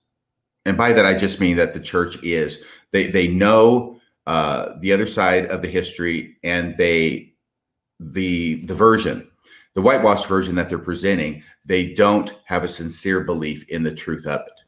Okay. I'm going to say, I'm going to just say, I, I'm pretty sure there's a section in this complaint where she describes what the class intended class is. And I'm searching for that now. But I'm just going to say, and I'm not disagreeing with you. I'm just going to make it clear. My understanding is, is that you know multi generational Mormons born in the church, that that the intention is for the class to include them. Although you, you, I think you're very well right that that as she's exploring, as Kay Burningham is exploring this case or laying it out, the case of missionaries and converts is included in the justification. But my understanding is it's not exclusive to uh, con- con- converts to the church. But anyway. Oh no, and I don't think that it would be the the class that she's seeking to certify because your job when you're an attorney in a situation like this is you're you're throwing every you're asking for everything you could possibly possibly get. And then it's up to the judge to say no to this or no to that or no to the whole thing or yes to the whole thing. But you cannot get something that you don't ask for. So I would certainly imagine she'd want everybody included in the class. Okay. Ultimately, okay. it's up to the judge to decide. Okay. And then if I'm just going to let me just try and restate what I've heard and I'm sure I'm going to get this wrong. But what what I what I what I read in this in this uh in this document and I think what I just heard you said is that basically that the LDS church as an example has taught the 1838 version of the first vision for for decades and decades now that two personages appeared um, you know, whatever it is, the 1838 version, we all know it, but that in reality, and it actually talks about this, that the church is known that that the the first vision narrative is fraught, including with the example of Joseph Fielding Smith coming upon the 1832 version where it's one personage instead of two where where the facts around the first vision are different that joseph fielding smith ripped that account the 1832 account out of some book or journal that the church has hid from the members knowing that that the account is more fraught or complex or different. The church has knowingly taught the 1838 version uh no knowing that the facts were different. In other words and this is kind of where i think the knives come out a little bit in Kay Burningham's document. She's basically trying to make the case that the church is intentionally deceived and lied to its members by putting the 1838 version of the first vision account in all its curriculum, in its primary, in its Sunday school, in its seminary, in its religious instruction, in its public, you know, in its movies on Temple Square, in its media, that it intentionally lied and deceived uh, the world, investigators, and members by knowingly teaching uh, an inaccurate and fraudulent version of the first vision. And same thing with the Book of Abraham, that the church knew that the that the translation of the papyrus didn't add up, but it knowingly perpetrated fraud by teaching in its curriculum and its missionary work and its you know media that the Book of Abraham was a translation when the church knew that it wasn't and even it goes on to talk about polygamy, that the church knowingly taught that Joseph Smith had one wife, Emma, while in reality, the church knew that it was lying and deceiving people because it knew that Joseph had 30 plus wives, when in reality, it was teaching that he had only one. And so it's not trying to challenge whether or not the first vision happened, whether or not the, oh, and again, the Book of Mormon, that the church in, explicitly taught that when Joseph Smith did the translation of the Book of Mormon, it it committed fraud by teaching that Joseph Smith looked at golden plates, used a and Thummim, when it knew that what it was really what really happened was that the Joseph Smith used the hat and the peepstone. The plates weren't even in the room, and by teaching, you know, at least in these four examples, uh, in these in these four examples, the church intentionally and knowingly taught fraudulent versions of the church's core truth claims when it intentionally and overtly knew that what it was teaching was was fraudulent and untrue and not substantiated by the historical record and that's my my sense of the overall gist of the argument that Kay Burningham makes in the amended complaint um, that that is available at mormonstories.org. Now, is that getting even close to your understanding, RFM? And, and please feel free to correct or refine. Okay, it is so close. Okay. But actually, what you've done is done a brilliant job of arguing the original complaint that got dismissed. Okay, okay. so what? Where did where where did the uh, where did the amended complaint improve on what I just argued? It is so simple and so nuanced. They're saying everything that you just said except always circling it back to this shows that these beliefs were not sincerely held.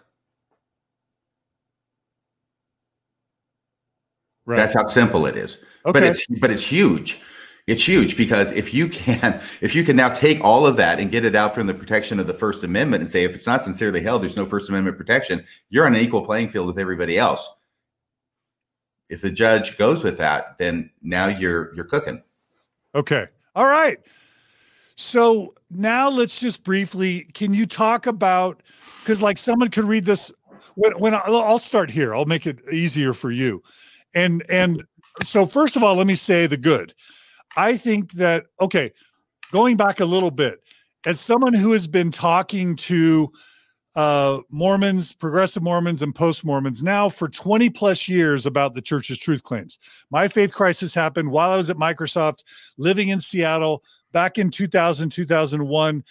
I learned about the book of Abraham for the first time then as a 30, 31 year old lifetime multi generational church member. I learned about the peepstone in the hat back then, again, 31 years old. Never was taught this uh, as a Mormon. I learned about polygamy and polyandry and Joseph's multiple wives for the first time back then. Uh, you know, all of this stuff uh, and the multiple versions of the first vision account. I lived 30, 31 years of my life serving a mission for the church, serving in callings, going to primary, going to young men's and young women's to Sunday school, going through church education system at BYU and all the religious education classes, all the Sunday school, all the sacrament meetings, all the gospel doctrine classes. I went 30, you know, and by the way, my parents and my grandparents and my great grandparents, like I I reached the age of 30, 31 as a well-educated, successful, highly devout Mormon male, having never heard of any of this stuff in any credible way. So of course, when that happened to me, I felt lied to. I felt betrayed. I felt like fraud had been perpetrated, not knowing anything about the law, not knowing anything about, you know, any of this, Gaddy, you know, any the, the historical precedent. I just felt betrayed and lied to. Add to that that I started talking to people at Microsoft around me, friends in my ward, bishops, stake presidents. No one knew any of this stuff. And uh, well, that I knew close to me um, except for some ex Mormons, frankly, who had found it in books.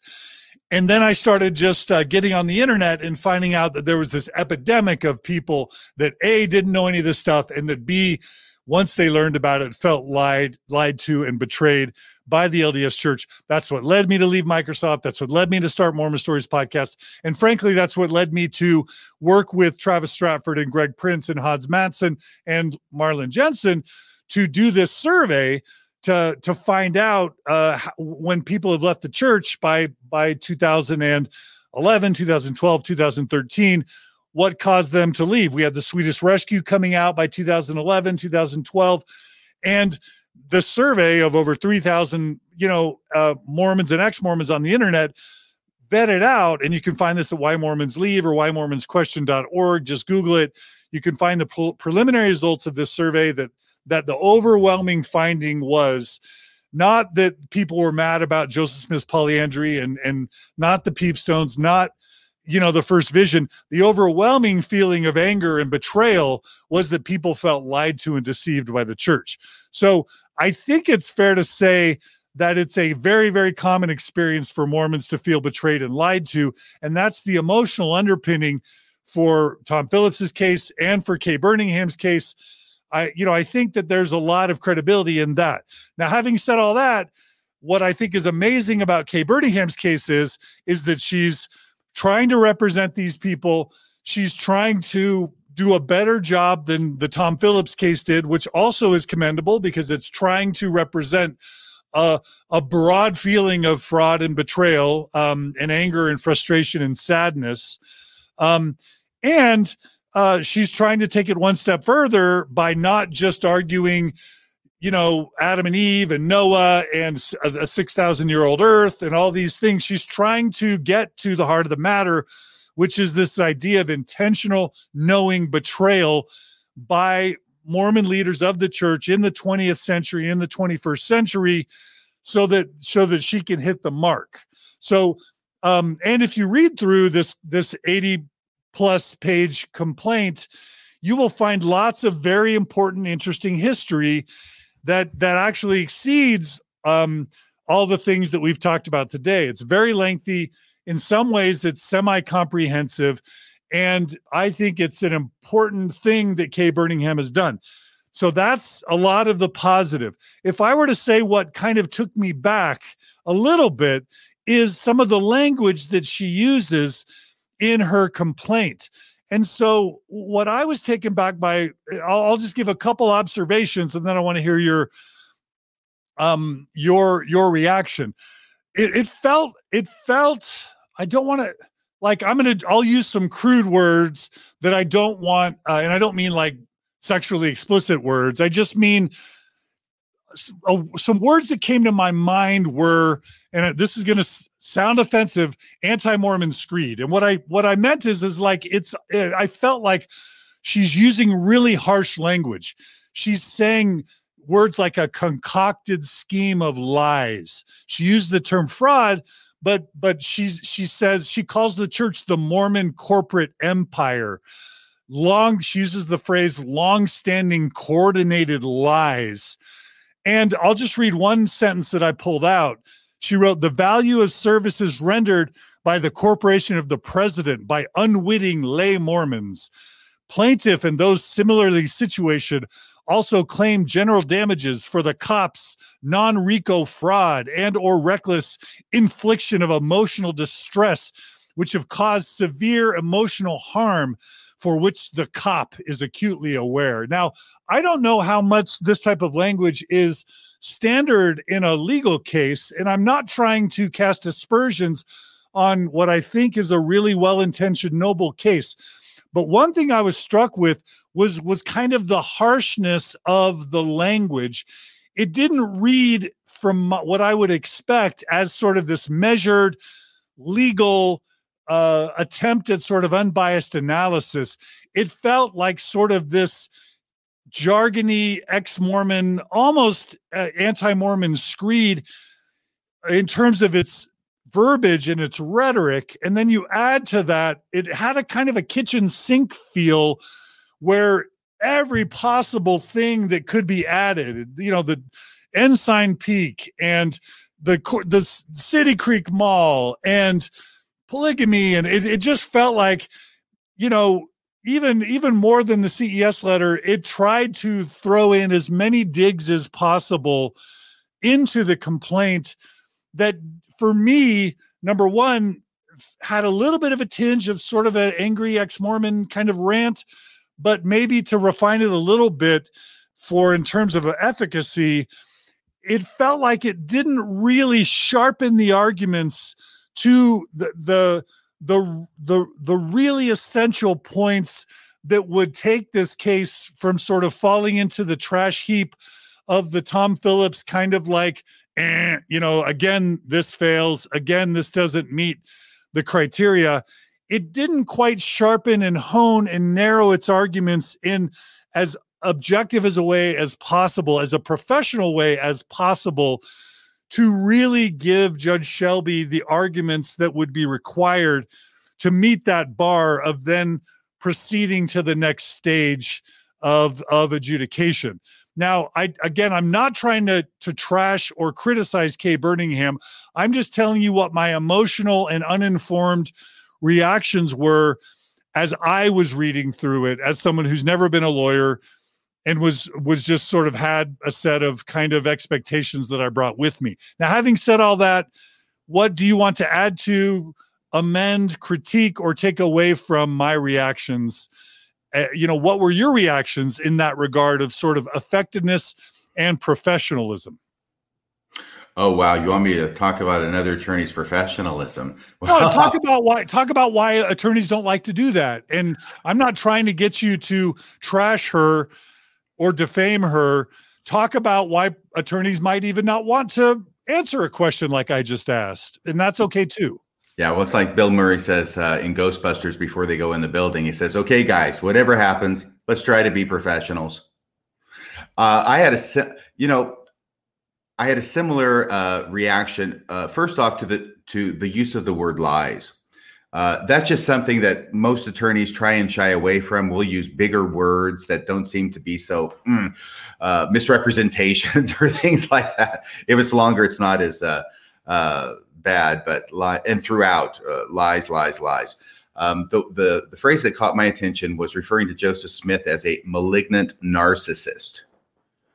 Malignant narcissist, and I went, "Oh my gosh!" Well, this is kind of personal. What you get from it is that the person who's writing this is really personally and emotionally invested. It's not the dispassionate kind of thing that that you typically, I think, most judges want to see in briefing. Uh, it doesn't necessarily take away from the facts that are put forward in there. It's in addition to the facts. It shows probably more about the person who's writing the brief than it does about Joseph Smith. But I expect that the judge, if I was reading this as a judge, I'd probably go, oh, geez, you know, and just try and go, put that to the side and let's focus on the facts. Similarly, by the way, uh, the church in their responsive brief, their motion to dismiss, they're doing the same kind of thing. Not so much against um, uh, Joseph Smith or the church, but against uh, or Gaddy, but against um, the attorney, Kay Burningham, because they refer to her as a, I think, a disaffected, disgruntled member of the church. And, you know, this is the only reason she's bringing this lawsuit is because of this. And she's just upset about her, her loss of faith. Well, none of that has any relevance either for crying out loud. And I expect the judge would look at that and go, roll his eyes and say, yeah, now you guys are getting personal. Uh, I'm not interested in personalities here. I'm not interested in what your personal opinion is of Joseph Smith or the attorney on the other side. All I'm interested in is the facts and the law, guys. Come on, now let's just let's try and be professionals here. Um, but anyway, if that if it happens in briefing, a judge can look at it and roll their eyes. If it starts happening in oral argument, then judges are more prone to like caution whoever the offending side is uh, about let's keep it clean you know let's uh, let's try and have some professionalism here i don't know if that happened during oral argument and why don't we see the church's written response D- does the does the defendant publish or is it published any type of because i would love to see the church's detailed rebuttal to Kay Burningham's two complaints tell us about why we haven't seen or read any written responses from the church on this because they don't want to have to get there we're not at that point in the case yet. They're doing a motion to dismiss, saying she doesn't have a case. Okay. She doesn't have any case. And if they get it tossed here, then they're clear. It's only if she wins or if they lose their motion to dismiss. Okay, but if she wins it. the thing, then it proceeds. Then you're going to start getting into that kind of okay, thing. that makes going to call, you know, Dan Peterson on the hotline and say, we need you as an expert witness. Okay. So, so so you, I, I do hear you say that you noticed some language that maybe was a little bit inflammatory, like the narcissist kind of thing. But I'm also seeing comments that that that's normal for for there to be kind of passion on both sides and that to come out in in the prose of the arguments. Um, so as far as kind of making that extra case now to like responding to Judge Shelby's um, dismissal, right? Mm-hmm. To what extent do you think do you think Kay Burningham made the the case that there was kind of knowing intentional fraud going on by LDS church leaders? Do you have even a position or an opinion about how effectively that case got made in the in the response to the complaint? to, to the dismissal. Right. The fraud that shows that the, the church did not sincerely hold these religious beliefs. Yes. I, I keep having to circle it back yeah, there because you. that's really, it's okay. Because, uh, you know, the, the facts are largely the same, but you're pushing it through this funnel of insincerely held religious beliefs. Right. Okay. And that's why it can be very, very confusing as to what is this amended complaint versus what was the original complaint. Yeah. If you're just trying to second bite at the apple. No, she's not. She's using a lot of the same information and she adds a lot more information in the amended complaint. But a lot of it's the same that was in the original complaint in a different structure in order to make the allegation that the church did not sincerely hold these religious beliefs because of all this fraud and deception and withholding and omission and blah blah blah. Yeah. Uh, first off, I want to say this: just because I might organize things differently, it doesn't mean that that's a slam on anybody. Different attorneys are going to organize things differently. And I've got to tell you this story. It's a personal story. I'm going through my second divorce. It's a trial. It's a divorce trial that I'm in the middle of. It's two years ago or so, three years ago. Anyway, I can't remember. It's 2021. It's several years ago. Okay. So it's enough in the past. I can laugh about it now. But we're in the middle of trial and I'm testifying. Okay. Now I'm a lawyer. This is a somewhat complicated case, but I've lived it. I know everything backward and forward. I've got it in my head. A lot of it's financial numbers, etc. And chronologies. on different things. Well, my attorney is a good friend of mine. His name's Richard. And I he's he's asking me questions and I'm answering these questions, but when I'm answering the questions, I I don't like the way he's asking the questions because he's telling the story in a different way than I want to tell the story. I've got a way to tell the story that I think is going to be uh, more effective and more clear to the judge. But he's asking me these questions out of sequence with the way I want to tell it. So when he's asking me these questions, I'm sort of jumping over here and I'm answering. I'm doing a Robert Millet. I'm answering the question that I think my attorney should have asked me so I can tell my story the way I want to tell it. And we go to recess and we go out in the hallway. And Richard virtually grabs me by the lapels of my jacket and pushes me up against the wall. And he says, Look, I know that you know this case. I know that you have a certain way that you want to tell this story, but I have a way that I want to tell this story. Okay. So just answer my damn questions, will you? right. And after that, I was much more compliant in answering his questions. But this is to go to say this is a, a story just to go show different attorneys are going to want to present things differently. It doesn't mean one thing's bad or one thing's worse or effective or less effective. It's just a different way of approaching it. Okay. So having said that, what was your question? My question was how effective was Kay Burningham at oh. addressing the central concern of, of Judge Shelby's. Okay, and now the second point that I wanted to make on that question, thank you, is that if Judge Shelby is going to bite on this and deny the motion to dismiss because of insincerely held religious beliefs, she has got more than enough stuff in there for him to base that decision on. Okay. So it's not a question of, oh, well, if she'd done something differently, she might have won it. And if she you know she screwed it up because she didn't do it in this particular order or with these particular facts. No. If she's going to win on this then she's got plenty of stuff in there for the judge to base his decision on that these were insincerely held religious beliefs.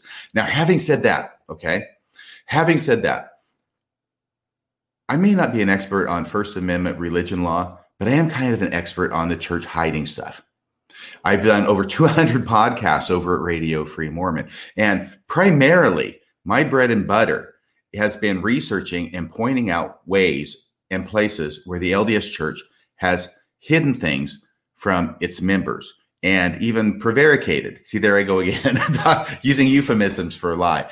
Uh, prevaricated about certain things in order to promote the whitewashed version of their history. Okay, now the very first episode I did on Radio Free Mormon back in 2016, it was now, dealt with Boyd K. Packer's talk in 1981. The mantle is far, far greater than the intellect. Now, that's of course the the talk that most people know, and they know one quote from it, right? Uh, not all truths are useful, or some truths are more useful than others. One of those kind of things. You know that, right, John? Absolutely. Okay. And in the amended complaint, they mention that quote from that talk. But that quote is just a bumper sticker from the talk.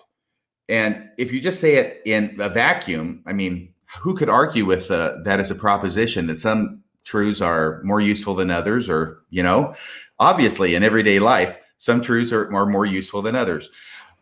But if I had been doing this, and once again, this is me wanting to tell the story, okay, is if I had been doing this briefing, I would have spent more time on that talk because that talk is exhibit A in the church, deceiving, actively deceiving its members and hiding information from its members in order to keep its members from leaving the church. Because it's not just that quote.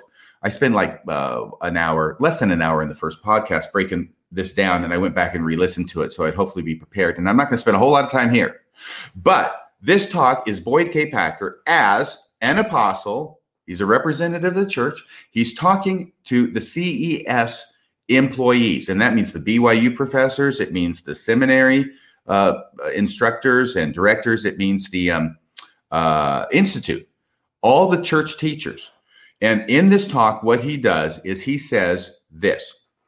He says, I'm an apostle.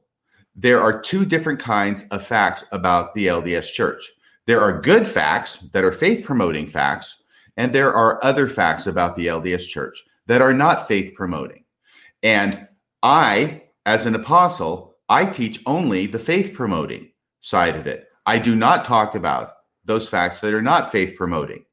And not only do I do it as an apostle, I'm telling you, each and every one of you, every teacher in this church, whether college or seminary, uh, all you teachers, you have to do this too. You have to teach only the faith promoting side of church history, and you do not talk about the unfaith promoting side of church history. And then he goes on to threaten them. And he says, if you teach this negative side of it, and you don't publish about it either. You don't write about it, you don't publish it, and it doesn't make any difference if somebody else has already published on it before. You don't quote from them to talk about these negative things, basically because, well, not basically, he says it. What was originally published could go out of publication, and we want it to die there. And you don't want to spread disease germs by keeping it alive by quoting it in a subsequent publication of your own. So he says this, then he threatens them with their employment. He basically says, uh, you know, if you uh, do this against my advice and talk about the negative side of church history, you are probably going to be looking for a new job and you're definitely going to be spending an eternity in a place that's a lot hotter than the celestial kingdom. So he threatens them not only with their temporal income, he threatens them with their eternal salvation. Okay. So this is why this talk is it's everything. This is not having to connect dots, okay, and try and prove a case. This is a representative of the church saying what he's doing and why he's doing it and telling all the other church teachers that they need to do the same thing. And then it was published in BYU Studies. It's a publication uh, where you can actually go to what it is that he said and quote his exact words, and you can show it. That's why it's been several uh, pages on that because that's your exhibit A. That's your smoking gun, I think, as far as uh, I my study showed me.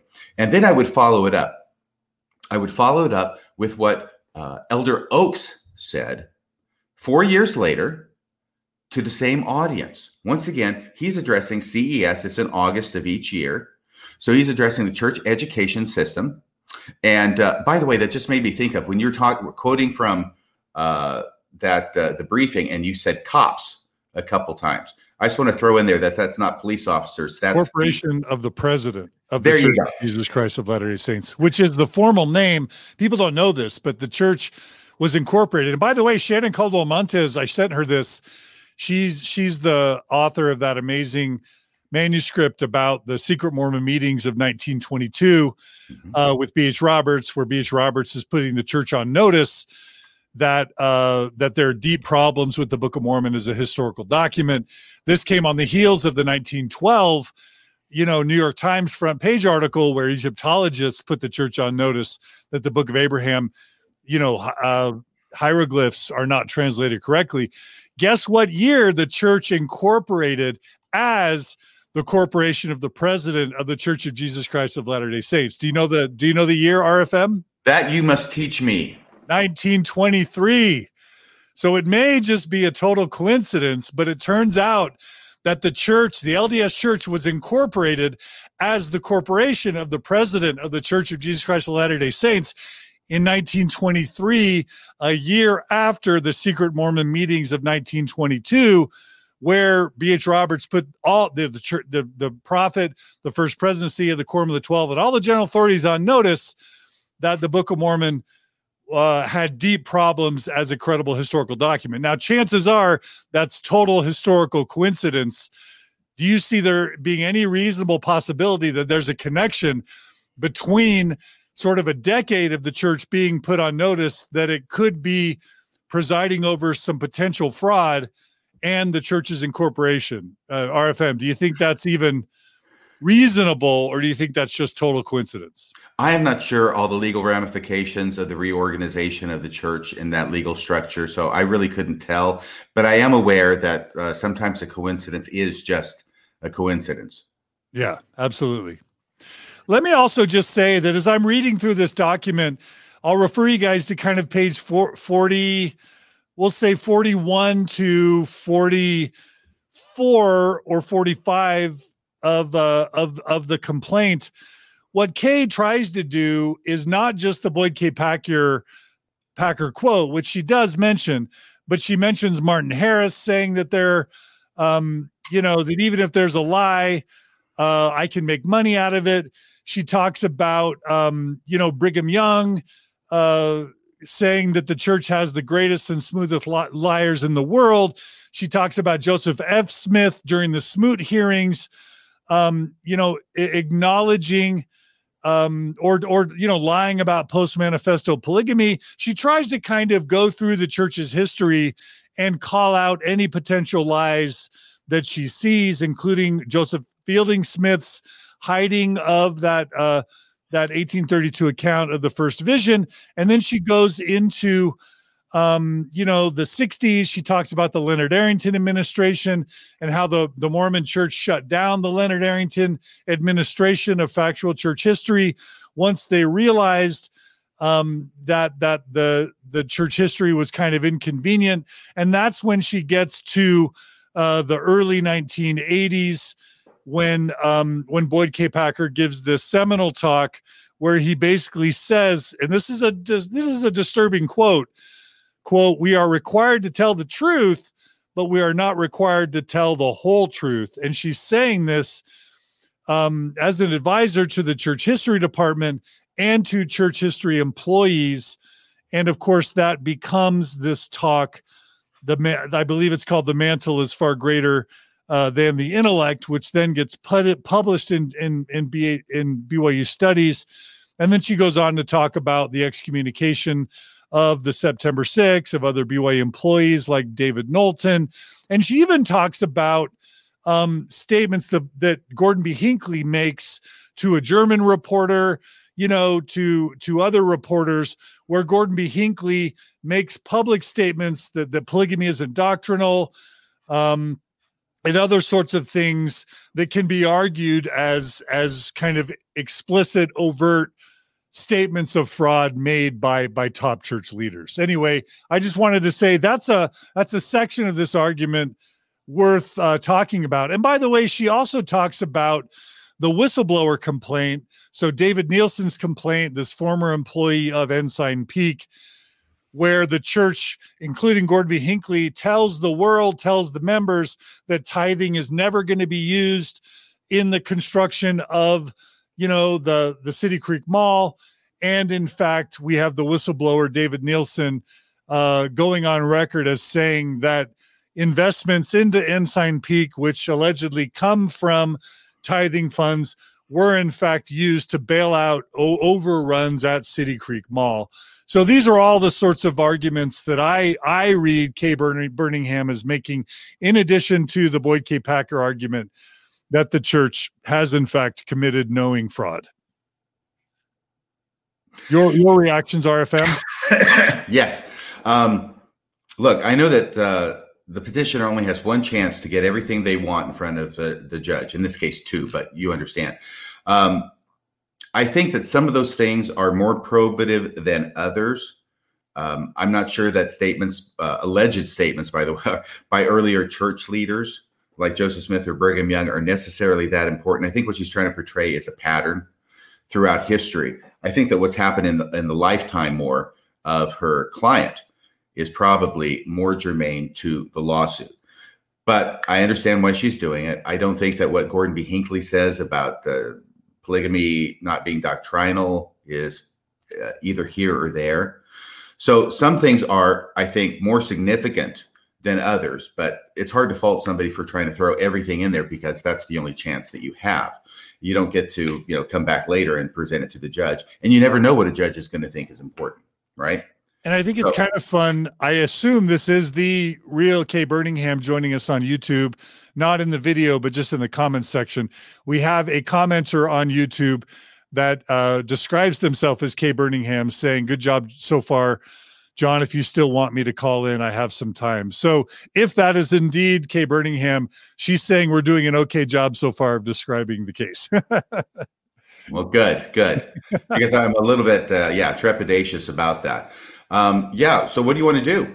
Yeah. So, it, so okay. One of the questions I had a couple questions that I think are are, are uh, uh, I had a couple questions from this that I just wanted to ask you one of the things I understand from attorneys when they do a case like this is that the the case itself, sort of winning the case, is not necessarily always the holy grail of a case. What I understand many attorneys say is that winning the case against the church, the LDS church, often is sort of uh, is sort of met or a major component of winning a case is met when you're able to reach the discovery phase. Because, yeah, it's interesting to sort of like have a judge rule, okay, you can proceed with the case. But where it gets really interesting is once the discovery case of a phase of a case uh, is entered into, that's when things can get really interesting. Tell us why RFM reaching the discovery phase of a case can be really interesting uh, with someone like the Mormon Church. What happens in the discovery phase, and why can it be super cool?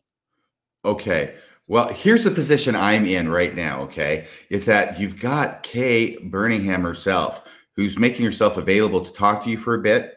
So let me just let me just. Eh, I'm sure she would answer that question uh, better than I could.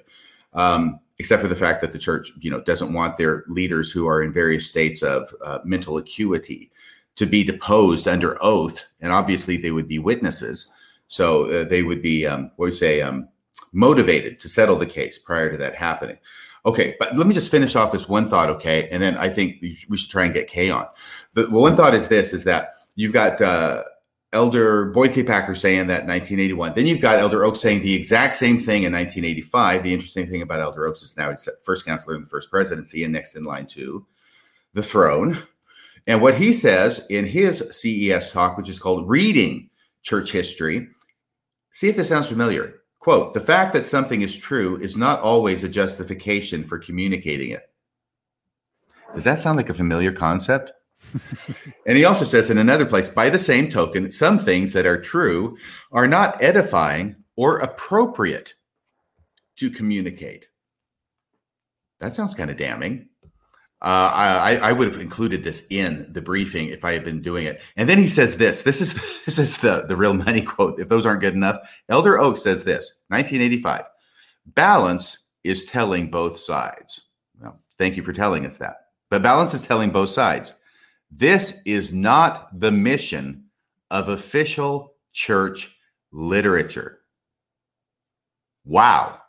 That's quite an admission that they're only showing half the side, that he knows that it exists, but that's not our mission of official church literature. We're not telling you both sides. We're only telling you the one side and the one side that favors us.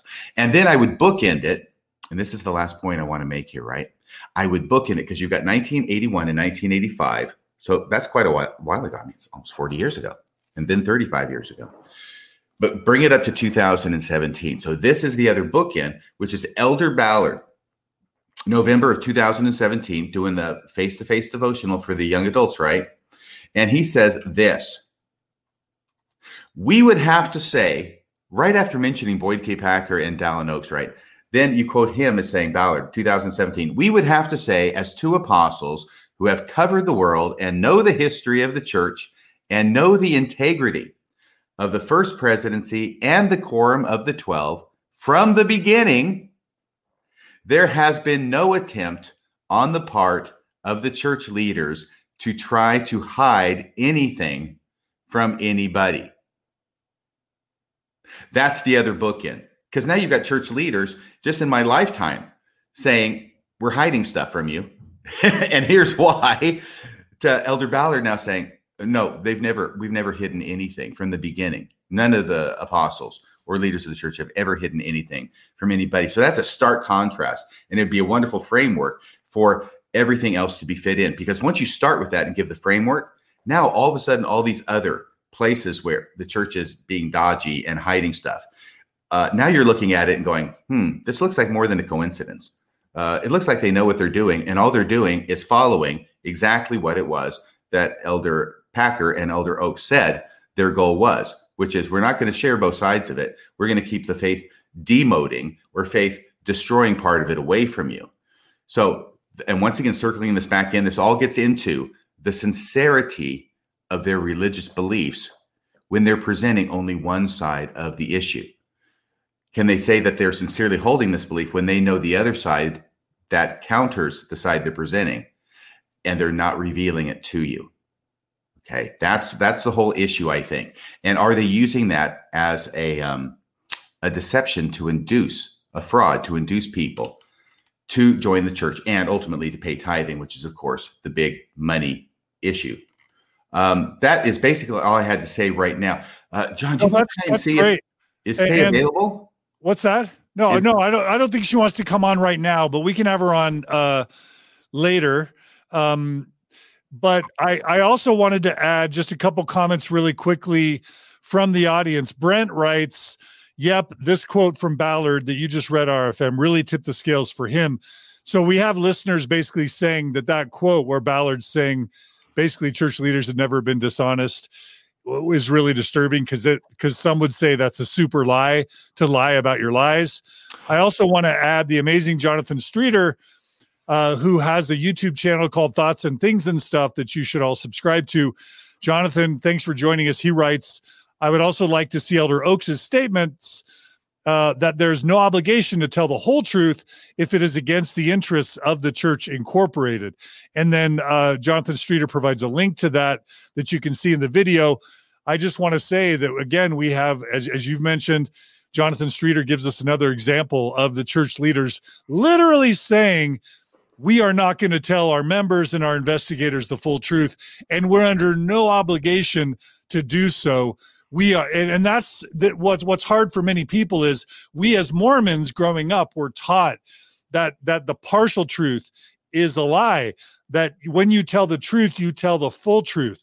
And so that we have the mormon leaders teaching us that we have to tell the full truth. If we masturbate if we touch someone's boob in in the back seat of a car you know we have to tell the full truth. And if we don't tell the full truth then we're lying and we haven't repented and and thus we need to get the full punishment for telling the full truth um and that's what true honesty and true repentance is and yet we have our top church leaders on record saying either in privately to church education employees oh that's not privately to, what's that I'm just saying that's not privately. Sorry about the lawyer. We jumped on and that. publicly. That's publicly. And publicly, we have them saying we as church leaders are under no obligation to f- tell the full truth and that's that's kind of disturbing. It is and what Kay Burningham with her lawsuit is trying to say to them is yes you do. You yeah. do have an obligation to tell the whole truth and that's really what this this hinges on and whether it's a sincerely held religious belief because it all has to come back to that. By the way by the way the things that makes it so rich if it's not rich enough for your taste already that when Elder Ballard says this, uh, that there's uh, no attempt on the part of the church leaders to try to hide anything from anybody. He's sitting right next to Elder Oaks on the stage. when he says we would have to say it's two apostles, the other apostle he's talking about is Elder Oaks, who's sitting right next to him. He is sitting right next to the guy who in 1985 says the church has no obligation to tell both sides of the story. And yet, in that context, I mean, thank goodness it's not Elder Oaks saying it that would make my head explode, I suppose. But Elder Ballard sitting right next to this guy who made this statement back in 1985, and from anything I know, presumably still holds the same beliefs, is saying that there has been no attempt on the part of the Quorum of the Twelve from the beginning, including this guy sitting right next to me. There's been no attempt on the part of the church leaders to try to hide anything from anybody. And then he makes this wonderful statement, which I would have also liked to have seen included. Just trust us. Wherever you are in the world, and you share this message with anyone else who raises the question about the church not being transparent. We're as transparent as we know how to be in telling the truth. We have to do that. That's the Lord's way. Quote unquote from Elder Ballard in the same uh, presentation 2017. Can I? Uh, that's all I had to say about that. That would be the framework. Can I mention something about Joseph Fielding Smith hiding the 1832 account of the first vision? Please. Okay. The briefing does a great job of talking about this, and this is starting to get traction ever since I think 2014 when Stan Larson wrote the article that appeared in Dialogue. Uh, just absolutely fascinating aspect of church history, where apparently, well, seems like Joseph Fielding Smith, who is the church historian, finds letter book one, which is uh, 1832, Joseph Smith writing down his account of the first vision in his own handwriting, earliest account that we know of. And he only mentioned seeing one being. Joseph Fielding Smith finds this. It's on the first six pages of this book. Three leaves, six pages written front and back. Either tears them out, cuts them out, has them removed from that book, puts them in his safe in the church historian's office, and restricts access to it. Nobody can see these unless they get uh, permission from somebody above Joseph Fielding Smith in the church hierarchy. And then in 1965, they're finally released, and it's only because news of their existence gets leaked to the public through an unfortunate series of events, which uh, I detail in episode three, I think it is, of Radio Free Mormon. But, but here's the really beautiful part, okay? The beautiful part is something that I recognized. Uh, I think a, a, re, a, listener brought it to my attention. Um, Joseph Fielding Smith wrote an article for the Improvement Era, the church magazine. He wrote a lot of them, but this one was in 1960. And in 1960, he decides to write an article trying to prove that Joseph Smith was telling the truth when he came out of the grove, announcing that he had seen God and Jesus Christ as two separate beings. And his argument is this is that everybody at the time of Joseph Smith believed in the Trinity. So there's no way that Joseph Smith, if he were making it up, would have come out of the grove reporting that he had seen two separate beings. If anything, he would have reported seeing only one being. And the fact that he reported seeing two is evidence that he's telling the truth.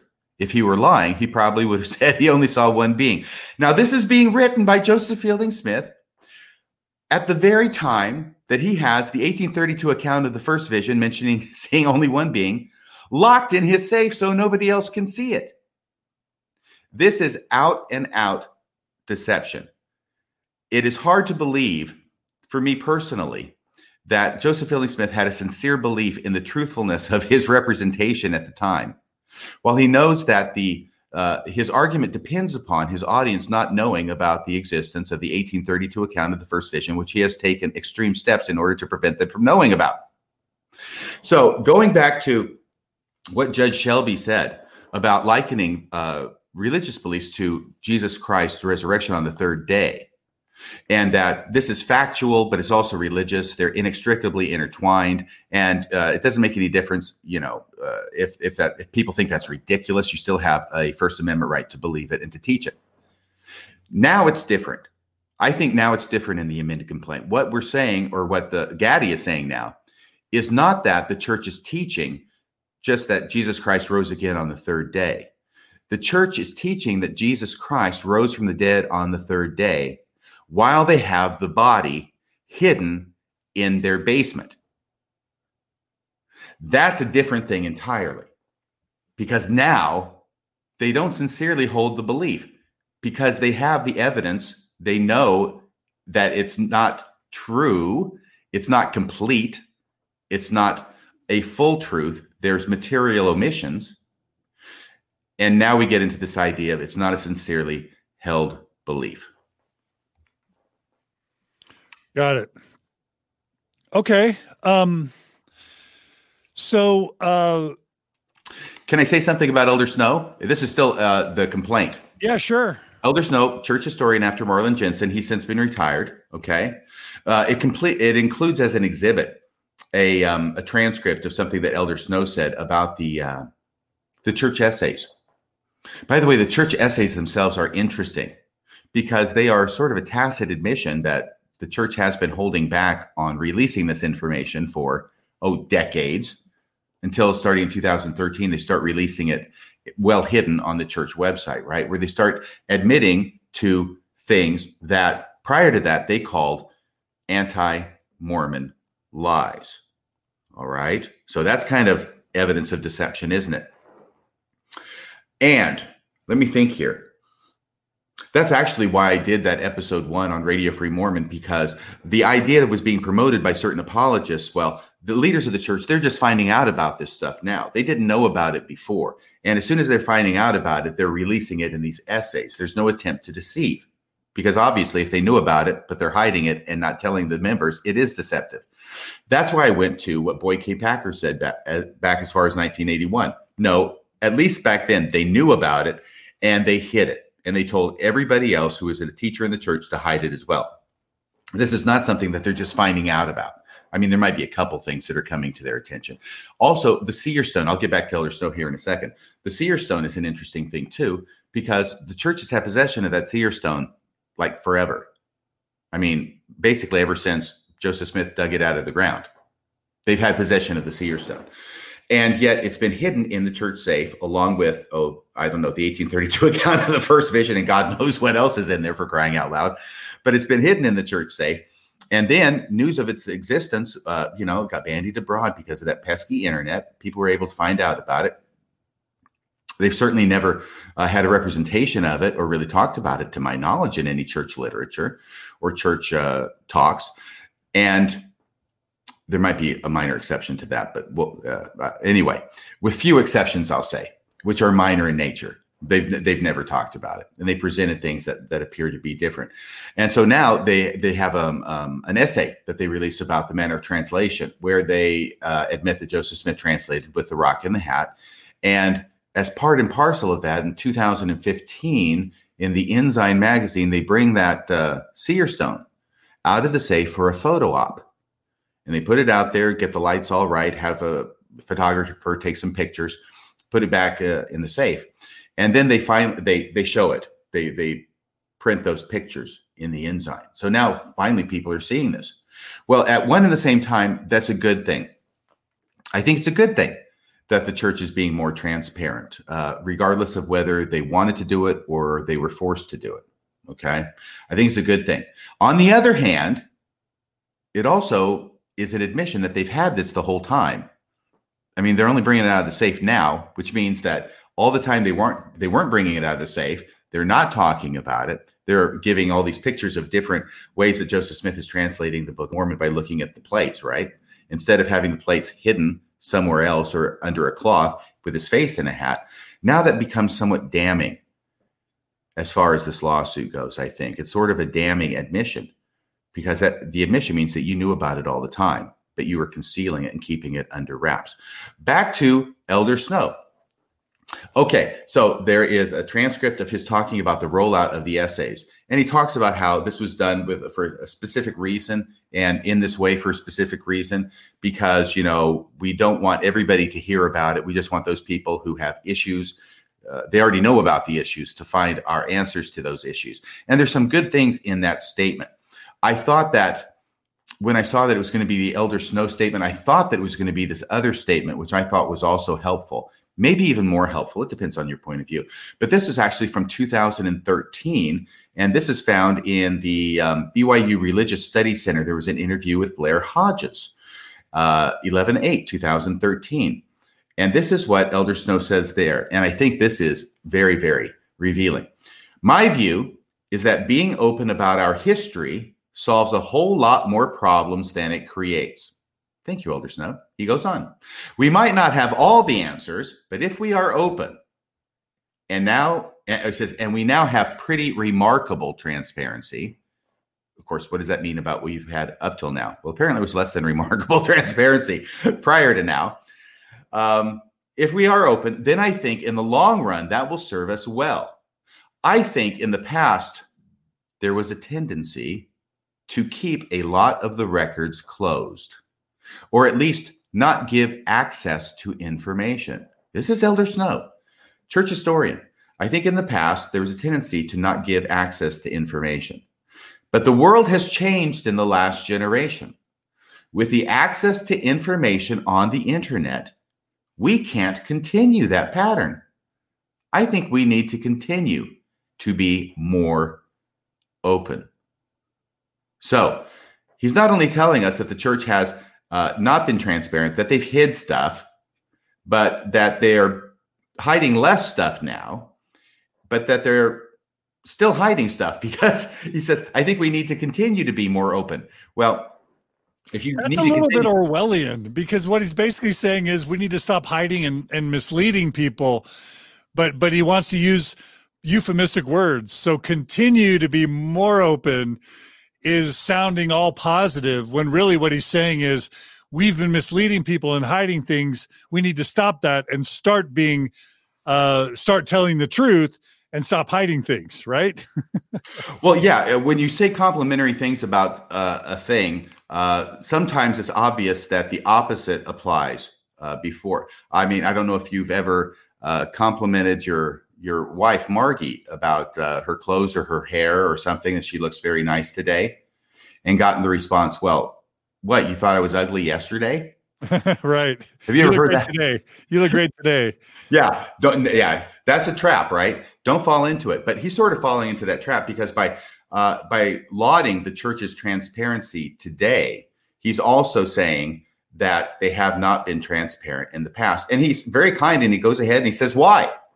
He says why they have to be transparent now in this generation. In the last generation, with the access to information on the internet, we can't continue that pattern. So he's admitting, as a representative of the church in the church history department and as a 70, he's admitting exactly what's being alleged in the complaint. Yeah. Well, one thing that I want to do really quickly, uh, and I think this is really a central point, and I'm going to first start by uh, sharing a comment from one of our awesome listeners. One of the most important assets on the Mormon internet in uh, 2020, 2021 is a website uh, called ldsdiscussions.com, which is actually separate from Bill Reel's uh, podcast, but it's this uh, unnamed, amazing uh, Mormon, progressive Mormon, post Mormon who does deep, rich historical analysis. So I want to tell everyone please, if you love CES Letter, if you love Radio Free Mormon, if you love Mormon stories, check out ldsdiscussions.com for some of the best analysis on Mormon history, Mormon truth claims, one of the things he does is this whole series of breaking down the the, the saints book and talking about hmm. deceptions uh, in the saints book but anyway it's a great website. He lds discussions has joined us and he writes there's a reason that the church historians have always been lawyers. They know exactly what they're doing. And i just want to i was going to ask you this and kind of bring attention to it. Marlin jensen sort of like one of the most well-known and most beloved church historians he was the he he was the president of the church history that the he executive director whatever of the church history department presiding over the church the gospel topics essays project and, and their release. Marlin K. Jensen was not a historian trained historian. He was an attorney. Snow who you just mentioned Steven Snow the successor um, the successor to uh, Marlin K. Jensen, not a historian, not a trained historian.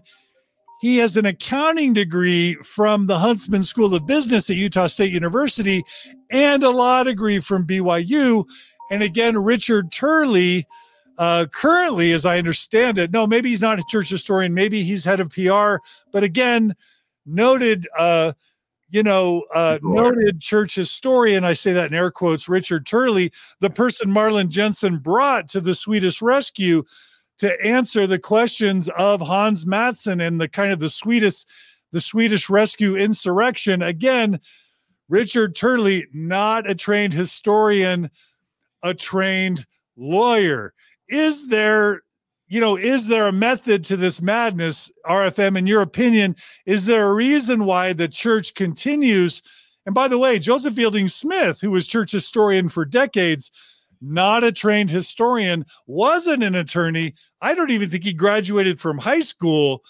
He was a loyalist for the church and the son of a son of a prophet, Joseph F. Smith, and grandson of um, Hyrum Smith, who was the martyred brother of Joseph Smith. But the point is, is there an intent to the church either not putting in trained historians as their top historians and or RFM choosing lawyers as the top historians for the church? Is there some method to that uh, strategy or madness, RFM? Well, yeah, the method is that the lawyers are taking over the world.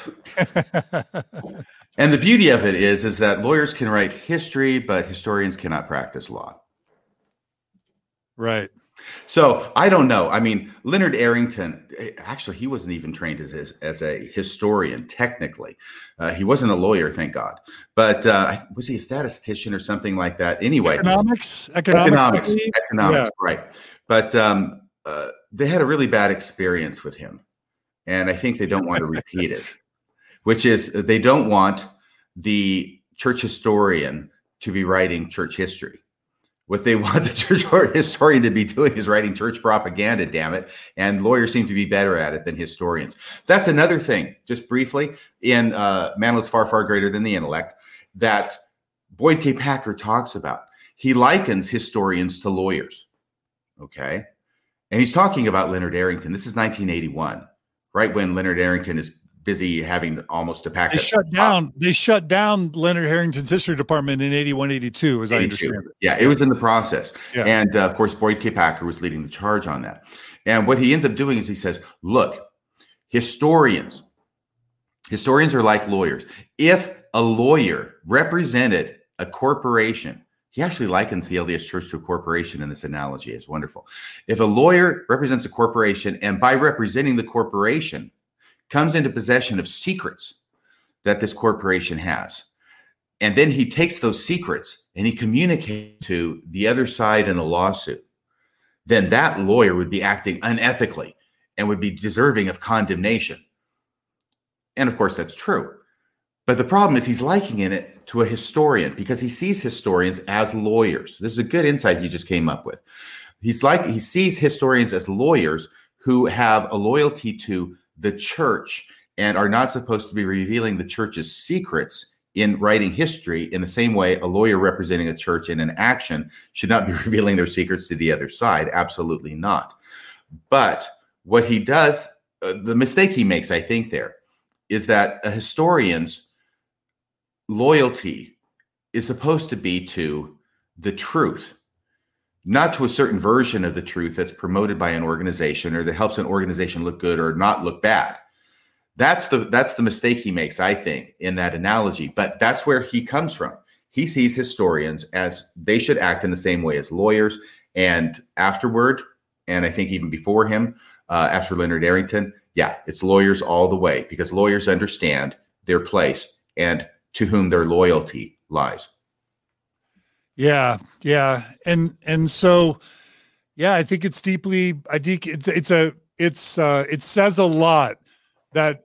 And, and by the way, we have another comment um from uh from Zach D, one of our listeners. He writes, "Church historian currently is LeGrand R. Curtis Jr."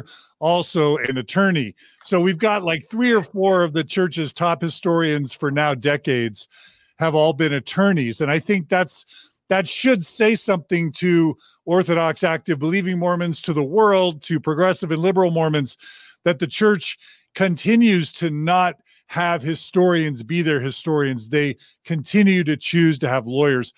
And nothing, not no, again, nothing against lawyers. I love you, RFM. I love lawyers. I almost went to law school myself, but lawyers pick a side and defend defend the side. They don't have their core allegiance necessarily to the truth. I think that's a great point. I, I appreciate uh, LDS discussions for sharing that. I appreciate Zach uh, for for filling in that information. Suzanne writes. Uh, I want my hours of service and my tithing back. Thank you. And now, RFM, I'm going to pull a little bit of an audible. I hope this is okay. Kay, Kay Burningham um, has agreed to join us and she's only joining us by audio. But Kay, uh, I, originally I think she had a scheduling conflict, but now I think she's freed up, and she wanted to call in and maybe share a thing or two. So, Kay, can you hear us? Um, I don't know. Uh, I can hear you, but can you hear me? We can hear you. Great. Um, okay. So, Burningham, welcome to Mormon Stories podcast. Thank you. And you don't have the audio on a computer and your phone, right? It's just on your phone? Right. Okay, because I'm hearing a tiny bit of are you hearing echo RFM? Yes. Okay, so we're gonna I'm gonna try and turn down my audio a little bit. Kay, maybe if you can turn down the speaker on your phone a tiny bit, um, it may help reduce the echo a little bit. Um, okay. Brent is saying the audio is a little bit buzzy that he's hearing echoes as well. So, Kay, let's have you talk just a tiny bit more and see if we can get the audio okay. Okay. Does does that sound better? Okay, so if you turn yeah, if you turn your speakers down, R- RFM, is that better for you? It was. There was just a little bit of an echo at the end. How about so okay, so listeners are saying that's better. Kay, if we can, why don't we just have you jump in? Tell us if uh if we've got things wrong, if we've got things okay, or any important things you want to add or take away from what we've said so far. Sure. Um basically, I just caught the last maybe 20 minutes of your um, presentation, and I intend to watch the whole thing because I think you're you're doing a good job between the both of you, and I appreciate the um, the support. Um, as attorney of record, I can only comment on what is a matter of public record, and of course, the pleadings that you have listed there under your podcast are a matter of public record, uh, including my opposition to the church's motion. And one thing I'd like to comment on, you were mentioning uh, the tone of the complaint or the amended complaint. The, the complaint or the amended complaint is the initial pleading.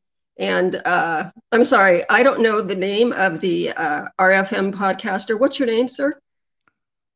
He goes he goes by RFM. He doesn't share oh. his public name.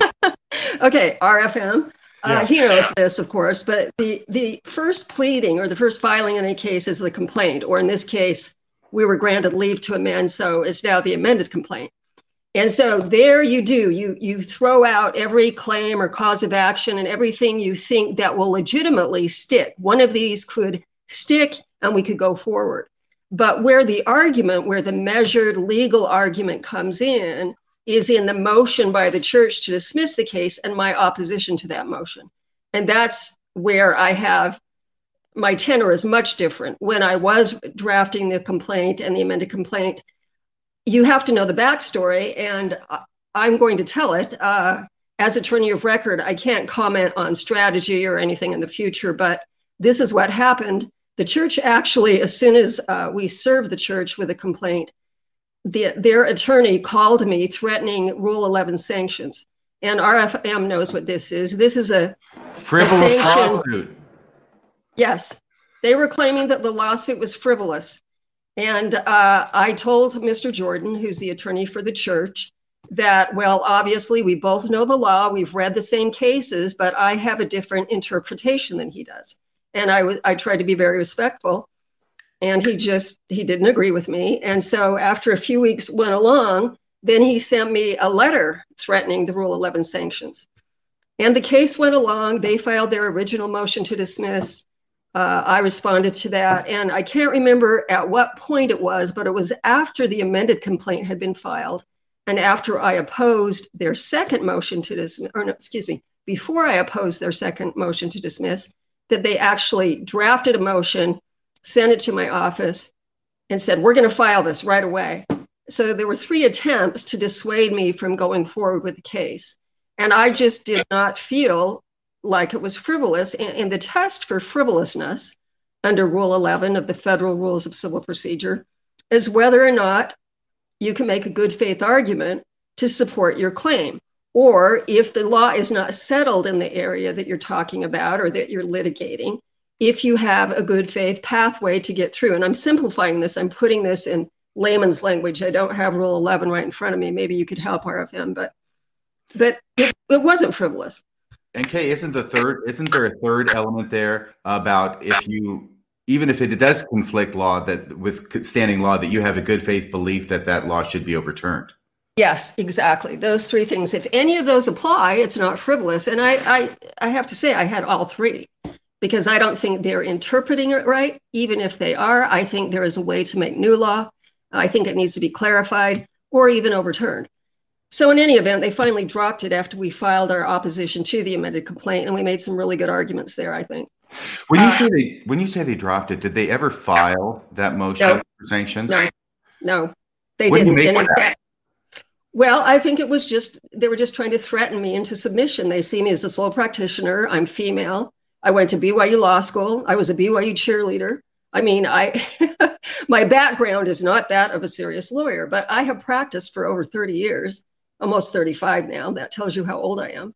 And I uh, initially was with a firm in, in San Diego practicing insurance defense litigation, and I've had a lot of jury trials. And I think they were just trying to intimidate me. So I'm letting that down because I think that was a really, really bad tactic. Well, I don't I don't know that there's a rule on it, but it seems to me that their threat to file a sanction yeah. against you itself was frivolous. Exactly. That was the argument I was going to use. And it never came before the court. And in fact, in the first oral argument on the original complaint, uh, David Jordan, the attorney for the church, uh, alluded to the fact that it was frivolous, and Judge Shelby became indignant and said something to the effect that if you think there's no basis for this claim, you need to file a Rule 11 and it needs to be before me because it wasn't before the court. He had never filed it. So, yeah, I thought that was very unprofessional. Good for the judge. Yeah. I, Shelby, if uh, if Kurt McConkie is involved representing the church, or if the church is using an inside legal counsel, or both. I can tell you what I know, and this too would be a matter of public record. David Jordan from Stoel Rives, uh, which is a firm, I think it's a regional firm. I don't think it's national, but I could be wrong. He, um, I believe, used to be with the DOJ as the U.S. prosecutor eh, or a U.S. prosecutor. He's about 70. Uh, he's a good Mormon. I believe he served two missions. He is lead counsel on the case. Now, I didn't know or even wonder if Kirton McConkie had anything to do with it until at oral argument just last week. Uh, it was Tuesday the 5th. When they made their appearance, two attorneys from Kirton and McConkie were also appearing just to listen, I believe, and maybe take notes. But they also uh, were referenced by Mr. Jordan.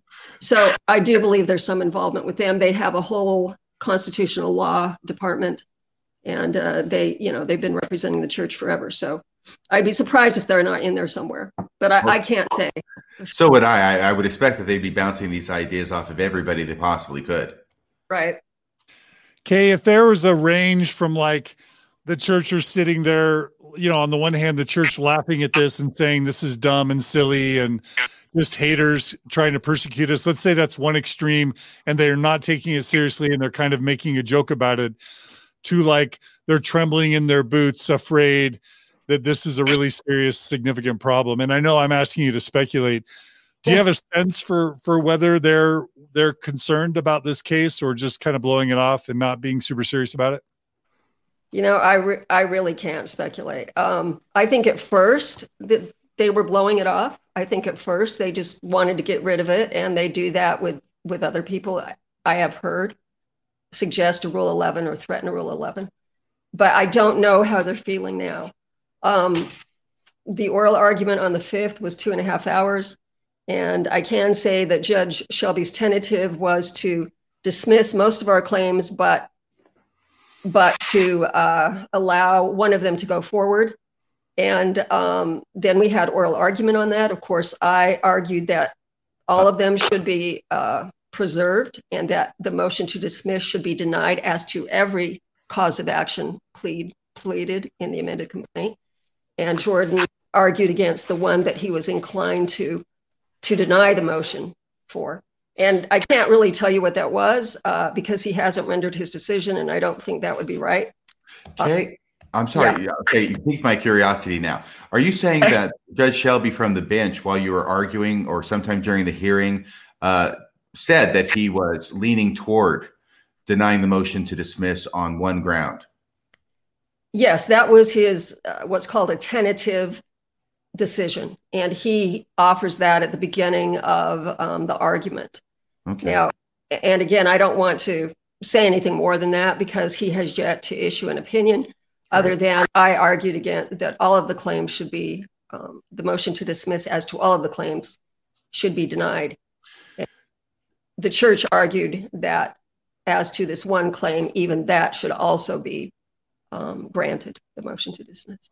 Right. So there's there's potentially a glimmer of hope. At least uh, he's indicating that as of that point, he's considering ruling in your favor on one of your allegations. That was what he said as his tentative. And again, he can change his tentative. He can do something else. Well, we know um, that after the administrative judge reversed field on the decertification of the BYU PD, don't we? Oh, right, right. Yeah, they can say yeah, one thing. It doesn't make any difference what they say. It's what they end up ruling that matters. Right. And um, historically, Judge Shelby um, took, I believe it was 45 days from February 13th to issue the written opinion on the original complaint.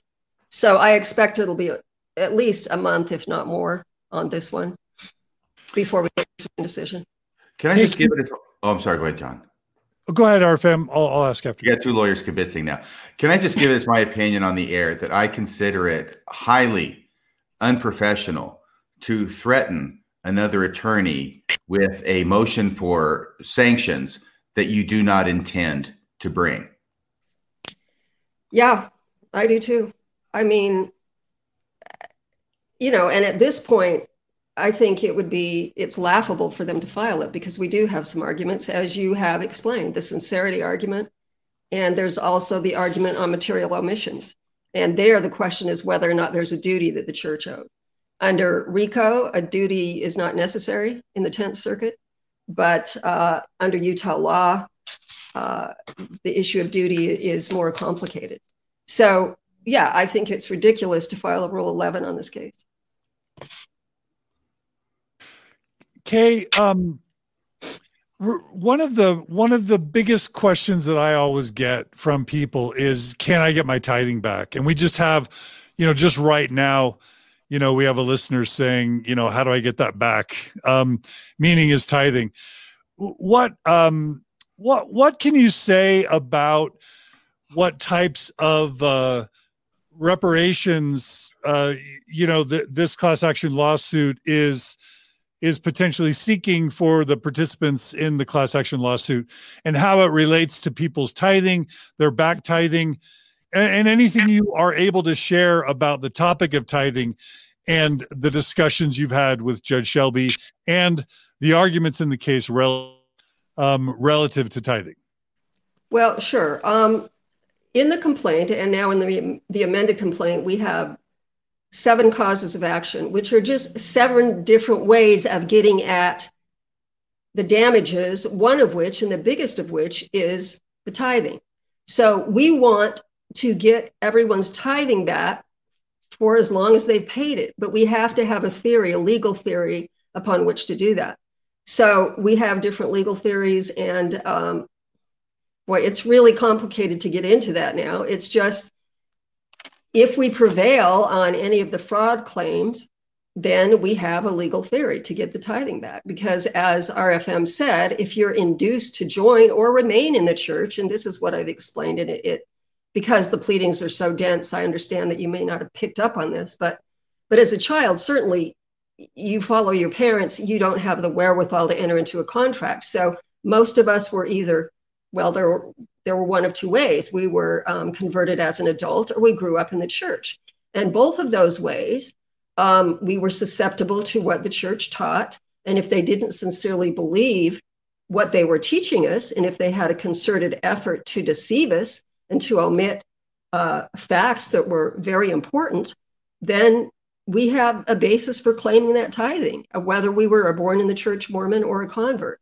And so we're claiming all the tithing we can. The problem is the statute of limitations on the fraud claims related to the stone and the hat and the um, the first vision and the book of Abraham. Because this material has been out there for a while, there are only certain people like my client Laura Gaddy who only discovered all of this in, in 2018 that can bring these claims within the three or four year statute limitations that applies according to which claim in the in the complaint we're talking about. For instance, RICO is a four-year statute of limitations. Utah state fraud claims have three years. So if you discovered the case way back when you did, John, you're too late because you should have brought your claim against the church within three or four years. And so we've narrowed the class action to those who only discovered and resigned because we don't want to get people who don't think it was a big deal that they were you know that things were misrepresented. They they could stay in the church but but for the people that just could not because of their integrity stay in a church that taught them one thing and it turns out to be completely wrong and they based all their beliefs on these facts that were taught and they resigned. They felt so strongly about it. If you didn't resign until a certain date and didn't discover the fraud claims until after August 4, it's in the complaint um, of 2015, and that's paragraph 167. This is based on my recall in the original complaint. I'm not sure the paragraph number in the amended complaint, but but if you resigned and discovered these fraud claims before uh, late 2015, you're just too late to bring a, a case in Utah anyway. I don't, you know, uh, pretend to have expertise in other jurisdictions, and I'm not giving legal advice in other jurisdictions. So you would have to check where you lived and what happened in the state that you were at or the country you were at. But but for many of the people, they're too late. But but Laura was just going along teaching in the church and, and, and living a life where she dedicated hours and hours, you both know, to service and never heard about any of this stuff. She lived in North Carolina. She never even saw the, the picture of the rock and the stone that was published in the Salt Lake Tribune in August of 2015. So she did not know. And we're claiming that, you know, she had no reason to know because she trusted her leaders. They invited our trust. They said, we will never lead you astray. And my argument in the opposition is that when you invite that trust, a duty arises when you only tell half truths or partial truths. There's an AmJur section right on point. No case law in Utah has interpreted that section, unfortunately. But it basically says if you only tell a half truth or part tr- partial truth, a duty arises to make a full disclosure so that the partial truth isn't misleading. And that's the theory of, of at least two or three of our other causes of action in the amended complaint. Okay, that doesn't call for an adjudication of whether the matter was true or false. It's would a, a reasonable person want to know these other, other things before acting, before joining the church, before donating their lifetime and their, their finances to support the church? That's an objective standard. It has nothing to do with the truth or the falsity of what was withheld. Would you want to know that there was a, a stone that was found in a well um, that had been used to search for buried treasure uh, in the process of creating the Book of Mormon. Would you have wanted to know that when you were being proselytized by the Book of Mormon missionaries or growing up in the church? I think so. So um, this is great, Kane. I'm so grateful you're on. Uh, and I'm so grateful you're doing this, and it's so nice to hear from you. I, I would welcome you to come back to Mormon Stories, and also, in addition to today, we'll have you for as long as you want. In addition to today, have you on for a full extensive interview. Um, we're we're getting a lot of questions in about who qualifies. Then, can you give our listeners a full? If if somebody wants to join the case now, who qualifies, and if somebody needs to do something to qualify, what do they need to do? If you're able to talk to that. Yeah, well, the the motion for class certification is on hold right now. Um, as soon as we filed, there was a stipulation between us to to hold off on discovery, and I I can't remember right now, but I whether it included the motion for class certification. But the theory was is that we were going to litigate this First Amendment issue because it's so important and, just the core of the case. And so, whereas ordinarily class certification motions are brought early on in the case, this one's not going to be brought until later. And it's up to the plaintiff to show that Laura Gaddy is representative of the class and that it is appropriate for a class action. So we don't know if it will be a class action, if it'll be certified. That's why it's called a putative class action or potential potential class action. If people are interested uh, in being on, we have an email list where we just keep people updated as to the status of the case they can go to my website, which is kburningham.com. And at the bottom of the landing page, there's a contact uh, window. And you just, and I think there's even a link to the Gaddy versus COP case. Click on that or just fill in a message and say, I'd like to be added to the list. And uh, what would be helpful if you can put in when you resign, because we're only representing people who have resigned.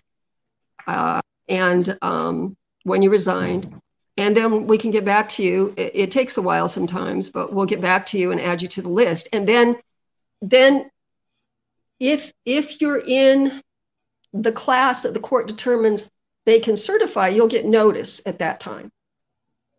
So you don't really have to do anything now But if you want to kind of follow along and, and see what's going on and be in our database, you can just add your name by going to my website. Does that answer the question? Yes, that's great. And people are asking, should they resign now if they if they want to be in the case, if they have learned just over the past few years? Some people are saying, should I go resign if I if I want at some point to be a part of this case? You know, we cannot encourage people to resign. That's a personal decision. I, I can't even comment on that. Uh, you have to decide for yourself if, if, you think that that resignation is what you need to do, and uh, we will talk to you if you resign. Otherwise, yeah. we can't. And there, there are different other people out there know know how to do that. So I, I cannot help you resign. Yeah, and since I'm a sort of a third party kibitzer here, I would say that even as the allegation is that the church is not sincerely holding these religious beliefs, any resignation has to be sincere as well, and not just done for legal benefit. It has to be really. I just found out about this in the last few years. Church has hidden it from me, and I am resigning because I was misled. That's right.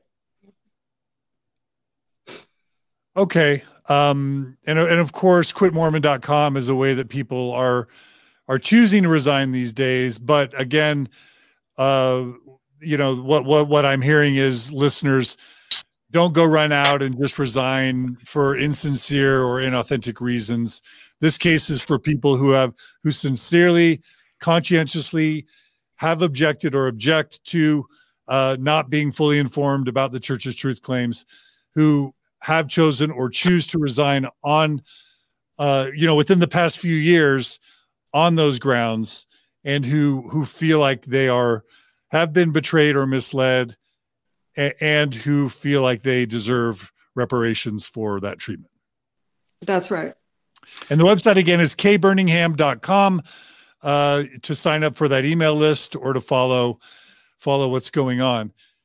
Kay, is there anything you want to share or can share about your optimism or pessimism or just predictions about the prospects of the of this case going forward? Um, only that uh, once we receive Judge Shelby's um, ruling, his written ruling, we'll look over the transcripts. I've ordered the transcript for the um, hearing and the trans- transcript for the original hearing. And if it's appropriate, we will appeal. If not, if he allows us to go forward, depending upon how that happens, we will go forward. But we're not going to just quit. We're not going to go away. Uh, we're going to see this to the end. So that's really all I can say on that. Can I say something about Kay that she probably would not be saying about herself here? I don't care. Okay. it's about last Saturday night. No, seriously, folks. Kay is an attorney who is, uh, she has devoted already not just hundreds of hours, but thousands and thousands of hours into this case. She has received not one dime for any of this. You can correct me if I have any of this wrong. She has not received one dime for any of the work that she's put into this, for the thousands and thousands of hours, for the briefing, for the research, for the appearances, for the argument, for having to deal with church attorneys, which should be like double pay. But she, um, but she's doing all of this because she believes that she has a case against the LDS Church, and if this ends up being dismissed, well, yeah, she can appeal it, which means she can uh, pour hundreds and hundreds more hours on top of the thousands of hours that she's already done that she's not going to get paid for, with the hope that eventually a judge, either here or above, will agree with her that she does have a case that should not be dismissed, that there is a cause of action here, and that then she can proceed forward. But really, all that that does is that now opens the gate to even more work. I don't care how many thousands of hours she's put into it up to this point. This is going to be double or triple that before she can get to a point where it's ready to uh, go to trial and maybe, hopefully, see any kind of remuneration for her client or clients, as the case may be at that time, which is the only time I'm betting that Kay can hopefully can hope to see any kind of re- remuneration. So I just want to let everybody know that if you're not familiar with what goes on behind the scenes in a lawsuit of this type, that uh, Kay is being incredibly not just selfless. I know there's a hope for something at the end, obviously. Otherwise, nobody would do it. But Uh, she's uh, done so much work. She's done so much briefing, and she's going to continue to do it for nothing so far, except the hope of bringing a case on behalf of her client, which she believes in and believes has been wronged by the LDS Church, and bring that to trial. Do I have any of that wrong, Kate? No, generally that's that's correct, and it has been, I would say, close to a thousand hours. But um, there is one thing though. There there was a um, that is a little sort of a qualification to what you said. There was the Ex Mormon Foundation set up a on their webpage. I'm not. I, I saw it one time, but they they have a place where you can donate to to support the case, and I don't think there's been much much going on there, but that's on their website. You can go there to, to donate if you support the case. Um, but for the class action representatives, we don't, I have to certify that I have the resources to see this all the way through as to the class action uh, participants. And uh, yes, that is an expensive uh, matter. And uh, like I say, exmormon.org uh, on their landing page, they have a place where you can donate to support. And there's been a, a few donations, but it's nothing really much because I don't think people know about it. And I, I don't, I can't really advocate that because I, I don't know enough about it. But um, so yes, it's a it's a labor of love. Uh, I went to BYU. I went to BYU Law, and uh, I was taught these things. And in 2004, so I discovered the fraud. And so, yes, there is a bit of a passion in my complaints, um, but but it is personal to a degree. Okay, what did you think when you saw the uh, the motion to dismiss or some of the briefings from the church where they characterized you as a disgruntled former member who's just sort of lashing out to get back at the church that she feels let her down? Well, I'm not. I mean, I, I've tried a lot of cases. I had a case in front of the Utah Supreme Court that made case law on a man who had uh, outrageous radiation, and uh, and I won a unanimous verdict. I, I'm a trial lawyer, and so this is not true. But but I take cases that I'm interested in. So in that way, everyone can see me now. Is that true? No, just hear me. I just got a. Okay, you're in the show. Never mind. I just got a new uh, message from you. um, but that's that's what I do. I take cases that I'm interested in. I'm able to do that. So that didn't really bother me. I, I just sort of I let it roll off my back because I know how they are. Yeah, and how are they? They're um, true believers. They, they it seems like they believe that their arguments and their interpretation and everything they do is sanctioned by God. And therefore it be followed. That's the sense I get. Okay. Well, of course, this is the typical tactic that anybody takes. If somebody, um, you know, uh, quits a job because of uh, harassment of some sort, then of course the people representing the corporation are just going to say, "Well, they're a disgruntled former employee, and they're just lashing out because they're they're upset that they they they got fired or something." Right, right. I was just kind of surprised to see that in legal briefing against an attorney who's representing the plaintiff. Well, I think it has something to do with some writing I've done before too, um, but I don't need to discuss that. Okay, okay. Kate, I have a Kate, I have a, a strange question that that I hope is okay to ask, and I guess this is both for for you and for RFM. Um, let's just say, okay, let's just all hope. I, I do think, you know, as someone who, let's just say I'm trying to put my objective hat on, because of course none of us are objective, but I can strive for objectivity. As someone who genuinely, as a believer, felt betrayed and like fraud had been, uh, you know, committed upon me, uh, you know, two decades ago, and as someone who's spoken with tens of thousands of you know mormons over the years that have also felt like they were betrayed like they were not uh, told the truth who feel uh, convinced that the church was dishonest and, and withheld truthful information or misled them. You know let's just say that all of us hope that there's some accountability uh, towards the church and or that there are reparations that people can some groups of people can get reparations even if it's not us let's just say that that, that that's all true that we do want there to be a reckoning a true atonement, as the church likes to use that term, atonement, and true repentance, which includes making good on the on the mistake. Let's just say that we all hope that this this uh, this case is successful. Now I'm going to ask a harder question. Let's say worst case scenario, this church this this case isn't successful. Is there anything about the legal system that would either forbid or allow uh, a, future attempts at a similar type of case? Or is this like some type of case or are there some type of structure in the legal system where like this is the one shot and if this isn't successful then all the rest of the cases are going to be denied or turned down and and they won't even have the possibility of being successful are you able to speak to that and then rfm yeah i'd love to get your view on that as well yeah, absolutely. Um, I know what you're saying. And in 2018, uh, SCOTUS, the Supreme Court of the United States, came down with a case called China Agritech, and I forget who the defendant was. But before China Agritech, Agritech, people could file class actions based upon a certain set of facts. And once filed, that would toll or sort of pause the running of the statute of limitations. After China Agritech, uh, Ruth Bader Ginsburg wrote the majority opinion, and that case held that, and I'll put it in the context of my case. Laura Gaddy filed this claim on August 5th because it was a weekend, so the stat the deadline would ordinarily end on Saturday, but because of the local rules, it ran to Monday. She filed it August 5th of 2019. That stopped the statute of limitations from running on the fraud claims, at least in Utah, um, for the fraud and the RICO causes of action. Now, it used to be that that would pause the case for all other potential class actions everywhere. But after China Agritech, that's no longer the case.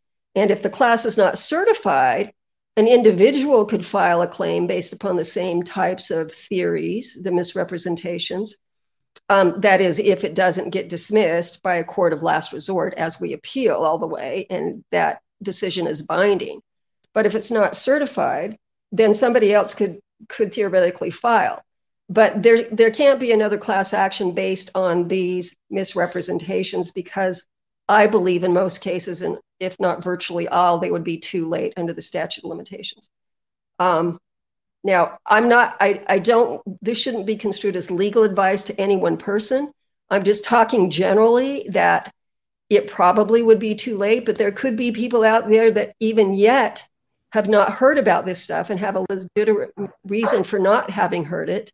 And they may have a way to still file. So I really can't give global legal advice. It has to be a one on one. But it's going to be tough. It's going to be tough after this case. So, so I, what you're hearing, what I'm hearing you say is that this might be the one best shot for for anyone who's ever wanted either a the church to be held accountable for fraud and or to get their money back. You're saying this might be the the one best opportunity in the United States for that to happen. Did I hear that right? It might be, but I can't say that with a guarantee. I mean, I, I just can't. I don't know the law in every state or every country. I know Utah law, I know California law, but I'm not active anymore in California. So I, I can't. I can say that we have a good case. Uh, I believe in it, and uh, we're going to pursue it to the end. RFM, do you have any questions for Kay besides what we've shared so far? Uh, I don't really. I did want to mention that I thought, Kay, that you made really good use in your briefing of the John Dehlin's LDS personal faith crisis report. Yeah. I you referred to that a number of times, and uh, I, my impression of it was um, it's one thing to experience this as a member of the church and to live and move and have your being and breathe Mormonism for years and years and years and decades. And then all of a sudden you find this stuff you've never heard of before because it never got mentioned to you. And it just kneecaps your faith. Now, it's one thing to experience that and realize that you weren't being given the whole picture for a long time and probably intentionally. It's another thing to be able to prove that because my sense is that you've got this um, client named Gaddy, Laura Gaddy, I think, and you know, she's a member of the church. She doesn't know about this stuff. And uh, then she finds out about it. Well, what's to say that, you know, she never studied? She never really uh, took it seriously. And then it's her fault that she didn't know about it. Right. And that's where I think this, um, the LDS Personal Faith Crisis Report is so important because what it shows and what it's used to show to the judge in this case is that this isn't just Laura Gaddy. This isn't just some peripheral, inattentive, nominal church member who finds out later on that what she signed on for is not what she thought it was. You have got hundreds of people who are uh, bishops, Relief Society presidents, stake presidents, people who have been moved up the ladder in the church. They have shown their fidelity, their loyalty, their devotion to the church. And yet, after decades in high church callings, they still didn't know about this stuff. And they're only finding out about it now. And I thought that was very effective the way you used that to highlight the fact this isn't just your client, Laura Gaddy, who never paid attention. This is lots of people who really, if the church wasn't hiding this, they should have known and they would have known. Um, Your thoughts, thank you, RFM, for that. We oh, have a question from Leslie okay. for UK. Is there any inclusion within the suit about how the church spends the tithes and fast offerings? Leslie is saying, I would assert that this is also fraudulent. In other words, that members are told that, for example, church funds aren't used, uh, you know, tithing funds aren't used for City Creek Mall. But in reality, we know that, uh, you know, the church gives money to uh, Ensign Peak and that Ensign Peak gave a billion dollars at least to bail out City Creek Mall. So is that uh, is that part of of this case, Kay. Oh, and by the way, Kay, I uh I muted you, so I just unmuted you. yeah, um, those allegations came out after we filed the original complaint in August of 2019. It, they were publicized in December of that year, and I added those to the amended complaint. So yes, that's part of it. Uh, just how that works in with everything else is, is a matter that we'll have to wait for Judge Shelby's decision, and I don't want to speculate right now. But um, yes, that's part of it. And then John and, and RFM, I did want to say that Laura was a gospel doctrine teacher. She went to uh, a mission on Germany for two years. She spoke German in high school and she was uh, kept at the MTC because she was such a good teacher. She has been absolutely a gospel doctrine teacher. She has been very active and she is one of those people who were like the Relief Society president. She is a smart young woman who I believe is about 35 now, and it has devastated her. Uh, and then I'd also like to say, John, yes, your um, research has been wonderful. And at the time, I actually sent it to Judge Shelby, filed a notice with the court because I didn't want to make it a matter of public record because I wasn't sure that it was at the time. And but I sent him a copy of it personally, and he was very moved by it uh, he mentioned something in the first oral argument that something to the effect that made me realize he had read it and he he knows that these people have real concerns and and feel real strongly about their case. And i think that was based upon your report. So thank you for that. And uh, we'd like to talk to you some more um, as the case goes forward. Okay great. Um, so so you guys are talking about the faith crisis survey that that we did that, that was released at whymormonsquestion.org, right? That's right. It had some qualitative responses to um, uh, the impact of of their leaving the church. Right, and, and the significant part was that the main reason was because of these misrepresentations of historical fact, or right. what we then characterized as fact. Yeah. But, but one thing that's also interesting that I'd like to bring up, and this was in oral argument, and it's an interesting issue, and again, there were about 30 people, I think, that actually signed in and listened to the oral argument because the public can do that. So this is, again, a matter of public record. Um, what was interesting is that the church brought up uh, the Catholic Church's doctrine of transubstantiation. And if you recall the Ballard case it, and its progeny, the holding of the Supreme Court is that a civil court can't litigate faith, belief, or doctrine. But we've argued, first of all, that this is a fact, and second of all, that this is not, if you characterize it as a belief, it's not a sincerely held belief. One thing we do know is that it's not doctrine. These things that we're talking about are not doctrine. And so when David Jordan brought up transubstantiation, I said, certainly the court can't litigate whether or not that's a true doctrine. That's beyond the ken, as they say, of the civil court's ability. That just can't be figured out in this earthly civil life. It's something that's beyond. But the things we're talking about can be figured out and should be put to the test if they're not sincerely believed. If what the church has argued or what the church has taught for years in a carefully combined, correlated system of deception, and I use those words because that's what it is, then uh, it those are not beliefs or facts that they sincerely hold. And if they don't, then this case should be tried as any other, as any other fraud case. Because the First Amendment is a defense, it's an affirmative defense. They have to show that going forward with this case somehow violates their free exercise of religion. And as one of you mentioned, I think it was you, John, if the church teaches honesty, I think there's even a quote about half truths and partial truths. I mentioned that in my oral argument, and free agency. You have the agency. You should be able to choose what you believe and what you don't. That's diametrically opposed to actions that are more in eh, characterized as lying for the Lord. They do not believe that. They teach us honesty and free agency, the ability to choose. Well, what do you need before you choose? You need the truth. You need the whole truth. And then you can make an intelligent choice. So we made that argument that this is not something that that that they believe in. Lying is not something that they've taught to us. It's not right. Anyway, right. that's it. Okay, this is great. Um, we have a we have a question from a listener. Noah writes, "What about when the church says paying your tithing before your bills or feed your family? I feel like that should merit some legal action." Do you have a thought on on Noah's question, Kay? Yeah, that to me that falls squarely within doctrine. Uh, that's not something we can litigate because they believe that if you do that, then you're blessed, and so that's something that a court can't litigate. There's no way to do that. Okay. Um, okay. Um, let's see. I think there's. Oh, we do have a comment. Uh, let me mute you guys really quick because I'm getting a tiny bit of feedback. If each of you guys can mute yourselves when you're not talking and unmute, we won't get that little bit of feedback. James Tatum writes, uh, I'm an attorney.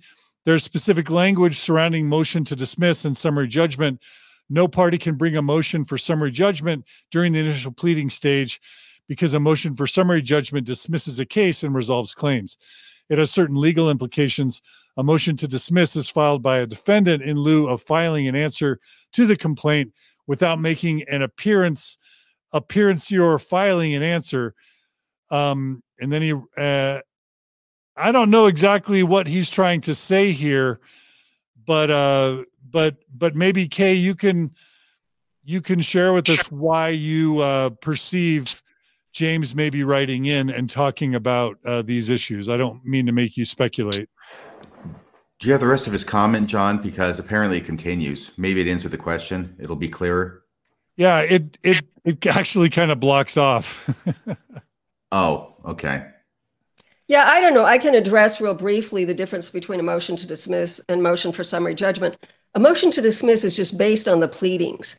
It's a legal so what? It's even if everything that the plaintiff says or alleges is true, so what? We have the First Amendment to cover cover us, and it doesn't matter. You can't go forward with the case. Whereas motion for summary judgment is usually brought after there's some discovery and you have facts that are found on this side and facts that weigh on this side. And if the facts are not in dispute, if everybody agrees that for instance, A, B, and C happen, then the judge orders as a matter of law, this is the judgment. Oh, here it is. Is that his question? No. Okay. Well, uh, there's just a difference in procedure, and I have no idea what he's asking. Those okay. are two different sort of methods to get rid of a case. And the summary judgment is often brought before you go to a trial so that a judge, but after discovery, so that a judge can say, even though we've had all these depositions and this written discovery, I I think that the plaintiff or the defendant wins because there's no material factual issue that is in dispute. It, okay. It's sort of beyond the average person to really get that right now without some loss, some more background. And so I apologize. Well, I think at a minimum, um, I think at a minimum, well, we've been able to today, we've been able to talk about kind of the history of this sort of thing, some of the some of the you know the the Tom Phillips case in your case, and we've it's just been we've been able to get RFM's analysis, and we've been able to have you on Kay. Kay, are there any final things you want to add before we we give some listeners some final points before we close? Any any final words from you, Kay? Well, only one thing I would just say is that one of the issues is that if we were to litigate sincerity, this is, how do you litigate the sincerity of a corporation as opposed to an individual? And my response to that has been that correlation is the alter ego of the group of men that have taught these things because since the early 60s they've um, they've had a department that basically says this is the truth. This is what we're going to teach, and it's all the same. It's the same in all the stakes and all the wards. It's the same from the pulpit. And um, let me just read you this quotation from Leonard Arrington. And he's describing what it was like writing Mormon history. This is from his book by Greg Prince, May 30th of 2016. Uh, quote, correlation procedure as described by Leonard Arrington uh, in Greg, Gregory Prince's uh, words. With some amazement, Leonard recorded that the editors first used their own judgment regarding what to publish, but then submitted it to managing director Doyle Green to check. He, in turn, worked through correlation committee review. If a disagreement then emerged, the proposed publication went to the Quorum of the Twelve, where Thomas Monson, Gordon Hinckley, and Boyd Packer made the ultimate decision. There were subjects the editors were not allowed to broach, unquote. So, what I told Judge Shelby was that in the end, it's the first presidency and the 12 who are making these decisions. They, as a group, are correlation. And they, as a group, tell correlation what can and cannot be taught. And so it's whether or not correlation believed, sincerely believed in the things that it taught. If it didn't, then it shouldn't be able to raise the First Amendment as protection. Yeah, Kay, I thought that the several quotes that you used from Leonard Arrington's diaries were very helpful for your case. That's all. I just appreciate uh, the interview, and I think it, it, was done very well. And I appreciate being able to jump in in the last part. Okay, Kay. Well, um, if if you do want to come back on Mormon Stories and tell your uh, you know tell your story and or talk about this case and and have you give your own framing. I'm happy to to do that. We had a scheduling conflict today and uh, i wasn't even sure you'd be able to talk about it. And then once we got in touch you had said you weren't really going to be able to talk much about the strategy of the case. And so rfm and i had already kind of set set that that train going but i'm really really glad you're able to call in. I'm really glad you're involved in this case. I'm also going to just say openly and honestly at some point i think you reached out to me seeing if i could help provide some information for the case and i'm just going to be totally upfront and honest. I was worried that i would have to share private information from people who had shared things with me privately and i i was just afraid I didn't want to betray any confidences or give people the impression that if they reached out to me with private matters, that there was a risk that that could be made public. So if I erred in that in being non unresponsive to UK, I just want to publicly say I was eh, I was only trying to protect the confidentiality of the people who reach out to me. Oh, that's okay. And if we do go ahead and get to discovery and we need to talk to you, whether take your deposition or get some of your records, it's all subject to your own uh, privilege, privileged confidential relationships with your clients. So that's all understood. So no problem, no offense. Okay. Well, okay. everyone, the, the, go ahead, RFM. Do you want to say something really quick? Yeah. Hey, Kay, can you hear me? Yeah. Okay, great. Well, uh, hopefully you'll be coming back in about 45 days for what I hope will be a victory lap. Well, thank you. Yeah, um, we'll let you know what the, um, I'll let John know what the decision is. And of course, anybody can log on to Pacer and just put in the case number. Uh, Pacer.gov has all the federal court, court filings. We're on number 72 now, as of a couple of days ago. There's been a lot of work in the case, and uh, the decision when it comes out, we'll let you guys know what it is. And and I'll see what I can I can probably talk about it because by then it'll be a matter of public record. And Kay, if if Judge if Judge Shelby moves forward, what will be the next steps of the case? And tell us why the discovery is sometimes the most interesting part of the whole process. Well, I really can't speculate as to that. I I, I can't get in his mind, and I don't want okay. to um, to talk about that because I don't want to jinx anything. So so okay. let's just wait until the decision comes out, and then we'll take it from there. Beautiful. All right, Kay, bless you. Thank you. And we wish you all the success with this case so that the LDS Church can participate in what it teaches us, which is complete honesty, repentance, which means making amends and admitting you're wrong, and then, you know, restitution. Uh, restitution and making it right.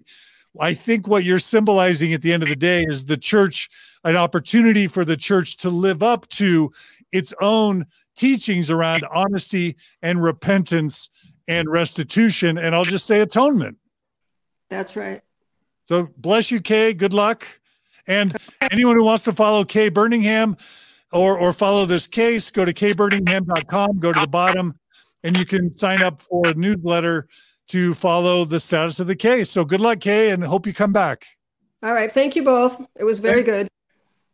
RFM, any final uh, comments you want to make before we make one final plug for people to donate to you, which was a core impetus for our engagement today? Yeah, it was. And I really appreciate that, John, very much. I will tell you that I know that Kay cannot speculate. She's bound by certain rules of ethics when it comes to talking about a case that she is uh, involved in litigating. I, however, am free from that. And I think that what's going to happen, uh, you know, if she wins just on one, all you need is one. All you need is one to not get dismissed. And Katie bar the door because now it's open to discovery. And that means subpoenas for church documents. It means depositions with church leaders.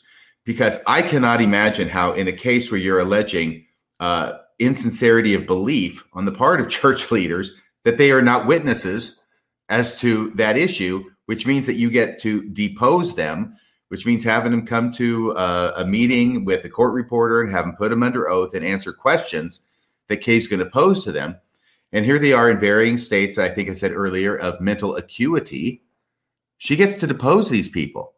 And so, what I would speculate would happen is that if she gets to go forward, then there's going to be discovery, there's going to be depositions. The church is going to fight these tooth and nail every step of the way to prevent them from happening for whatever reason that they can possibly come up with. And then if they lose, and finally the depositions are going to happen of the top church leaders, where they're going to be put under oath and made to answer questions by Kay Burningham. That's the point at which I think the church is going to be motivated to settle the case. Because I think there's no way that they want that to happen. Uh-uh. Any anyhow, they can avoid that. Then they're going to be motivated. And I think it was something similar that was going on in the Mark Hofmann case that managed to help him avoid the death penalty. And I'm not sure I, you know, on the one hand, settling sounds good because it means the church makes some restitution, hopefully admits some wrong. On the other hand, I would really like to see what would come out of discovery. I would really like the church leaders deposed. I would really like some of those internal documents to be a matter of, of record to the extent that they can be. So I'm torn because I, I part of me would want to see uh, a settlement, and part of me would want to see this go go the distance, right? Well, sure, of course you would, but that's why the church is motivated to settle because that's not what they want. They don't want to see what you want. They don't want you to see what you want to see. They don't want the public to see what you want to see. And who knows what the heck? I mean, Elder Ballard, um, just as an example, uh, do you really want to have him depose and answer questions under oath? You know, just just from stuff I've talked about now. You know, you said that they've never lied about anything to anybody. Okay, you're sitting right next to Elder Oaks. How long have you known, known Elder Oaks? Okay. So back in 1985, did you know him then? Oh, yeah, I do. We're really good friends. And um, uh, were you aware that he made this statement that the church has no responsibility to tell both sides of the story? uh, then you start getting the you know the deer in the headlights look. And who the heck knows what he's going to say after that? So that's what I think the church does not want to have happen. So they'll they'll be motivated to sweeten the pot, speculative, uh, speculative. Uh, they'll be motivated to sweeten the pot sufficiently to keep that from happening. And they got tons of money to do it for crying out loud. It's the money they already took from people, plus leveraged and got lots of interest on. So they can pay them back out of the interest that they took from the people in the first place. All right. So the best we can hope for is either uh, a discovery, uh, you know, mo- th- this case moving to the the stage of discovery, and either a settlement or some type of uh, adjudication, right? Well, yeah. If if it survives, if it survives, then yeah. there's only two ways it can end, and that's for the parties to agree agree to a resolution, uh, some sort of settlement, or it has to go to trial and have a jury decide. And then one of our one of our uh, listeners writes settlements usually always end with them paying out but admitting no wrongdoing and that would not be fun but that's well, a likely outcome if there's a settlement. Is that right rfm oh yeah of course they admit to no wrongdoing. The money itself bespeaks the wrongdoing. Yeah every dollar um, bill has written on it i did wrong i did wrong i did wrong One final comment from one of our listeners. Mike writes, I want my life back before I became an active faithful member at age 22. I think Mark speaks on behalf, and this is an okay way to close, I think, other than one final plea. Mark speaks for a lot of our listeners and viewers, which is so many people feel like they gave their time, their money, their reputations, their life to a church under false pretenses without full informed consent. And that's really what the heart of this case comes down to. And that's why we're really grateful that Kay is doing this. And we wish Kay the best. You know why they feel that way, John? Tell us why, RFM. Because they did. That's what happened.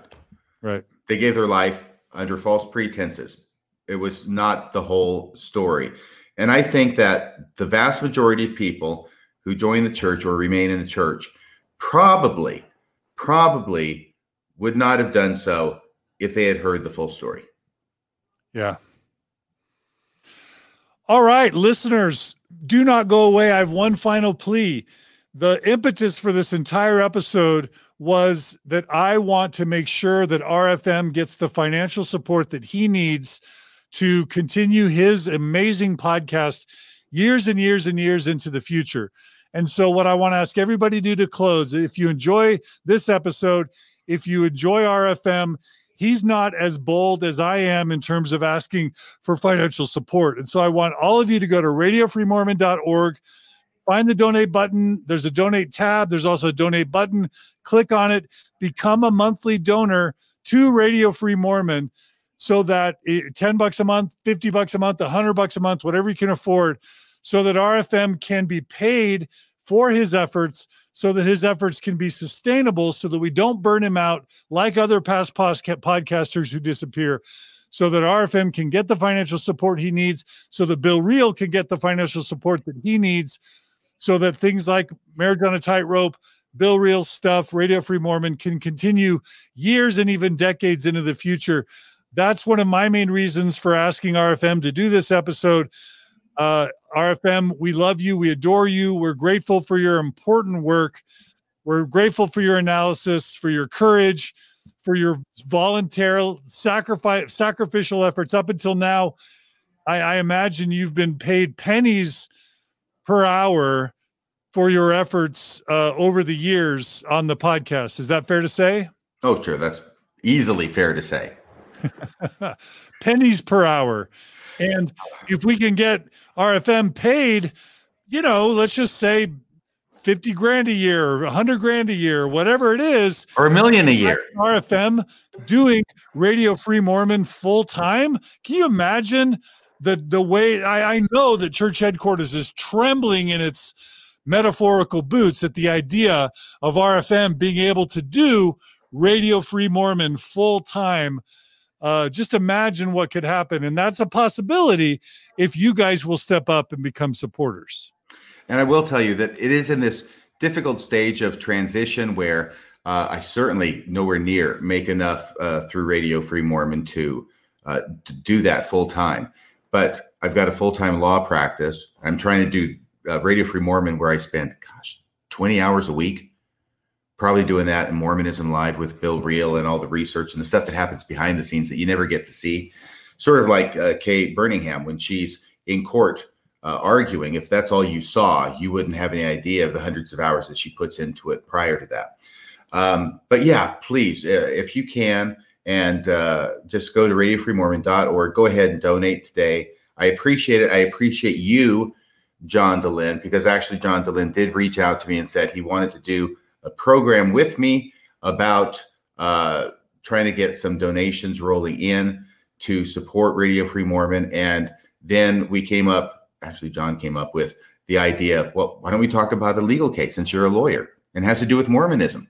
So that's what started it a week ago. And that's when I've been, geez, how many hours have I been spending reading the legal briefing in this case? I don't know. Uh, quite a few, probably, uh, probably around 20 probably around 20 and talking with you and thinking about it, making notes. So thanks so much, John Dehlin. I appreciate you. I appreciate Mormon stories. You are a big turning point in my spiritual journey from about 10 years ago starting. And I appreciate that very much. Thank you, RFM. So the website is radiofreemormon.org. There's a donate button on the right column. If you scroll down a little bit, I also posted the link in here, radiofreemormon.org slash donate dash radio dash free dash Mormon. PayPal, uh, I think is the way that people donate. Become a monthly donor to Radio Free Mormon. And that way uh, we can get an annuity, a revenue stream going so that RFM can do more and more and more of his amazing work well into the years uh, going forward. And again, thanks to Bill Reel uh, and all he's done to make that possible. So, RFM, you're great. Thanks for coming on. Thanks for your analysis and uh, keep doing your great work. Okay. I'll do that, John. You too. All right. I will. Okay. Um, and uh, listeners, just thanks for joining us today. We love you. We appreciate you. I'm not going to make my normal plea to donate to Mormon Stories because today I want you to donate, become a monthly donor to Radio Free Mormon, and uh, make it so financially we don't lose him like we've lost so many other good podcasters. But thanks to our viewers and listeners for joining us. Please email us at mormonstories at gmail.com. Please give us a positive review on the Apple Podcast app Please give us a positive review at our Facebook page, Mormon Stories Podcast. Please share this episode with everyone and their pets. Please uh, spread the word. Word of mouth is a great way. Please do the same for Radio Free Mormon and his stuff. And uh, keep doing great stuff. Please email us at mormonstories at gmail.com with any feedback you have. Uh, RFM also has his own email if you want to reach out to him. We love your comments. We love your engagement. We love your suggestions. If you want to come on the show, if you have other ideas, I always want to hear new ideas. And just thanks for being loyal supporters. If you donate to Mormon Stories or the Open Stories Foundation, I just want to thank you. Your donations make it possible for me to do what I do, to support my family, to pay back all my loans and debt, all my student loans and debt that, that I assumed to do this work and just to pay for the ongoing work that I do. I receive a, a, a, generous salary and compensation for what I do. I'm not ashamed of it. I'm proud of it. I'm grateful for it. And I want to thank all of you that make my work possible. So if you donate to Mormon Stories Podcast or the Open Stories Foundation, thank you, thank you, thank you. Uh, I'll keep doing this for as long as you guys support. So you guys take care. Tune into Mormon Stories for more good stuff. Tune into Radio Free Mormon for more good stuff. Uh, check out Bill Reel as well. Marriage on a Tightrope. We love you guys. Thanks for joining us. And we hope to see you guys all again soon for more episodes of these very po- various podcasts. And again, thanks to Kay Burningham for her case for coming on. And we hope to have Kay Burningham on again soon on Mormon Stories podcast. Take care, everybody. Be good to each other. Be kind. Love each other. And we'll see you guys all again soon on another episode of Mormon Stories podcast. Take care.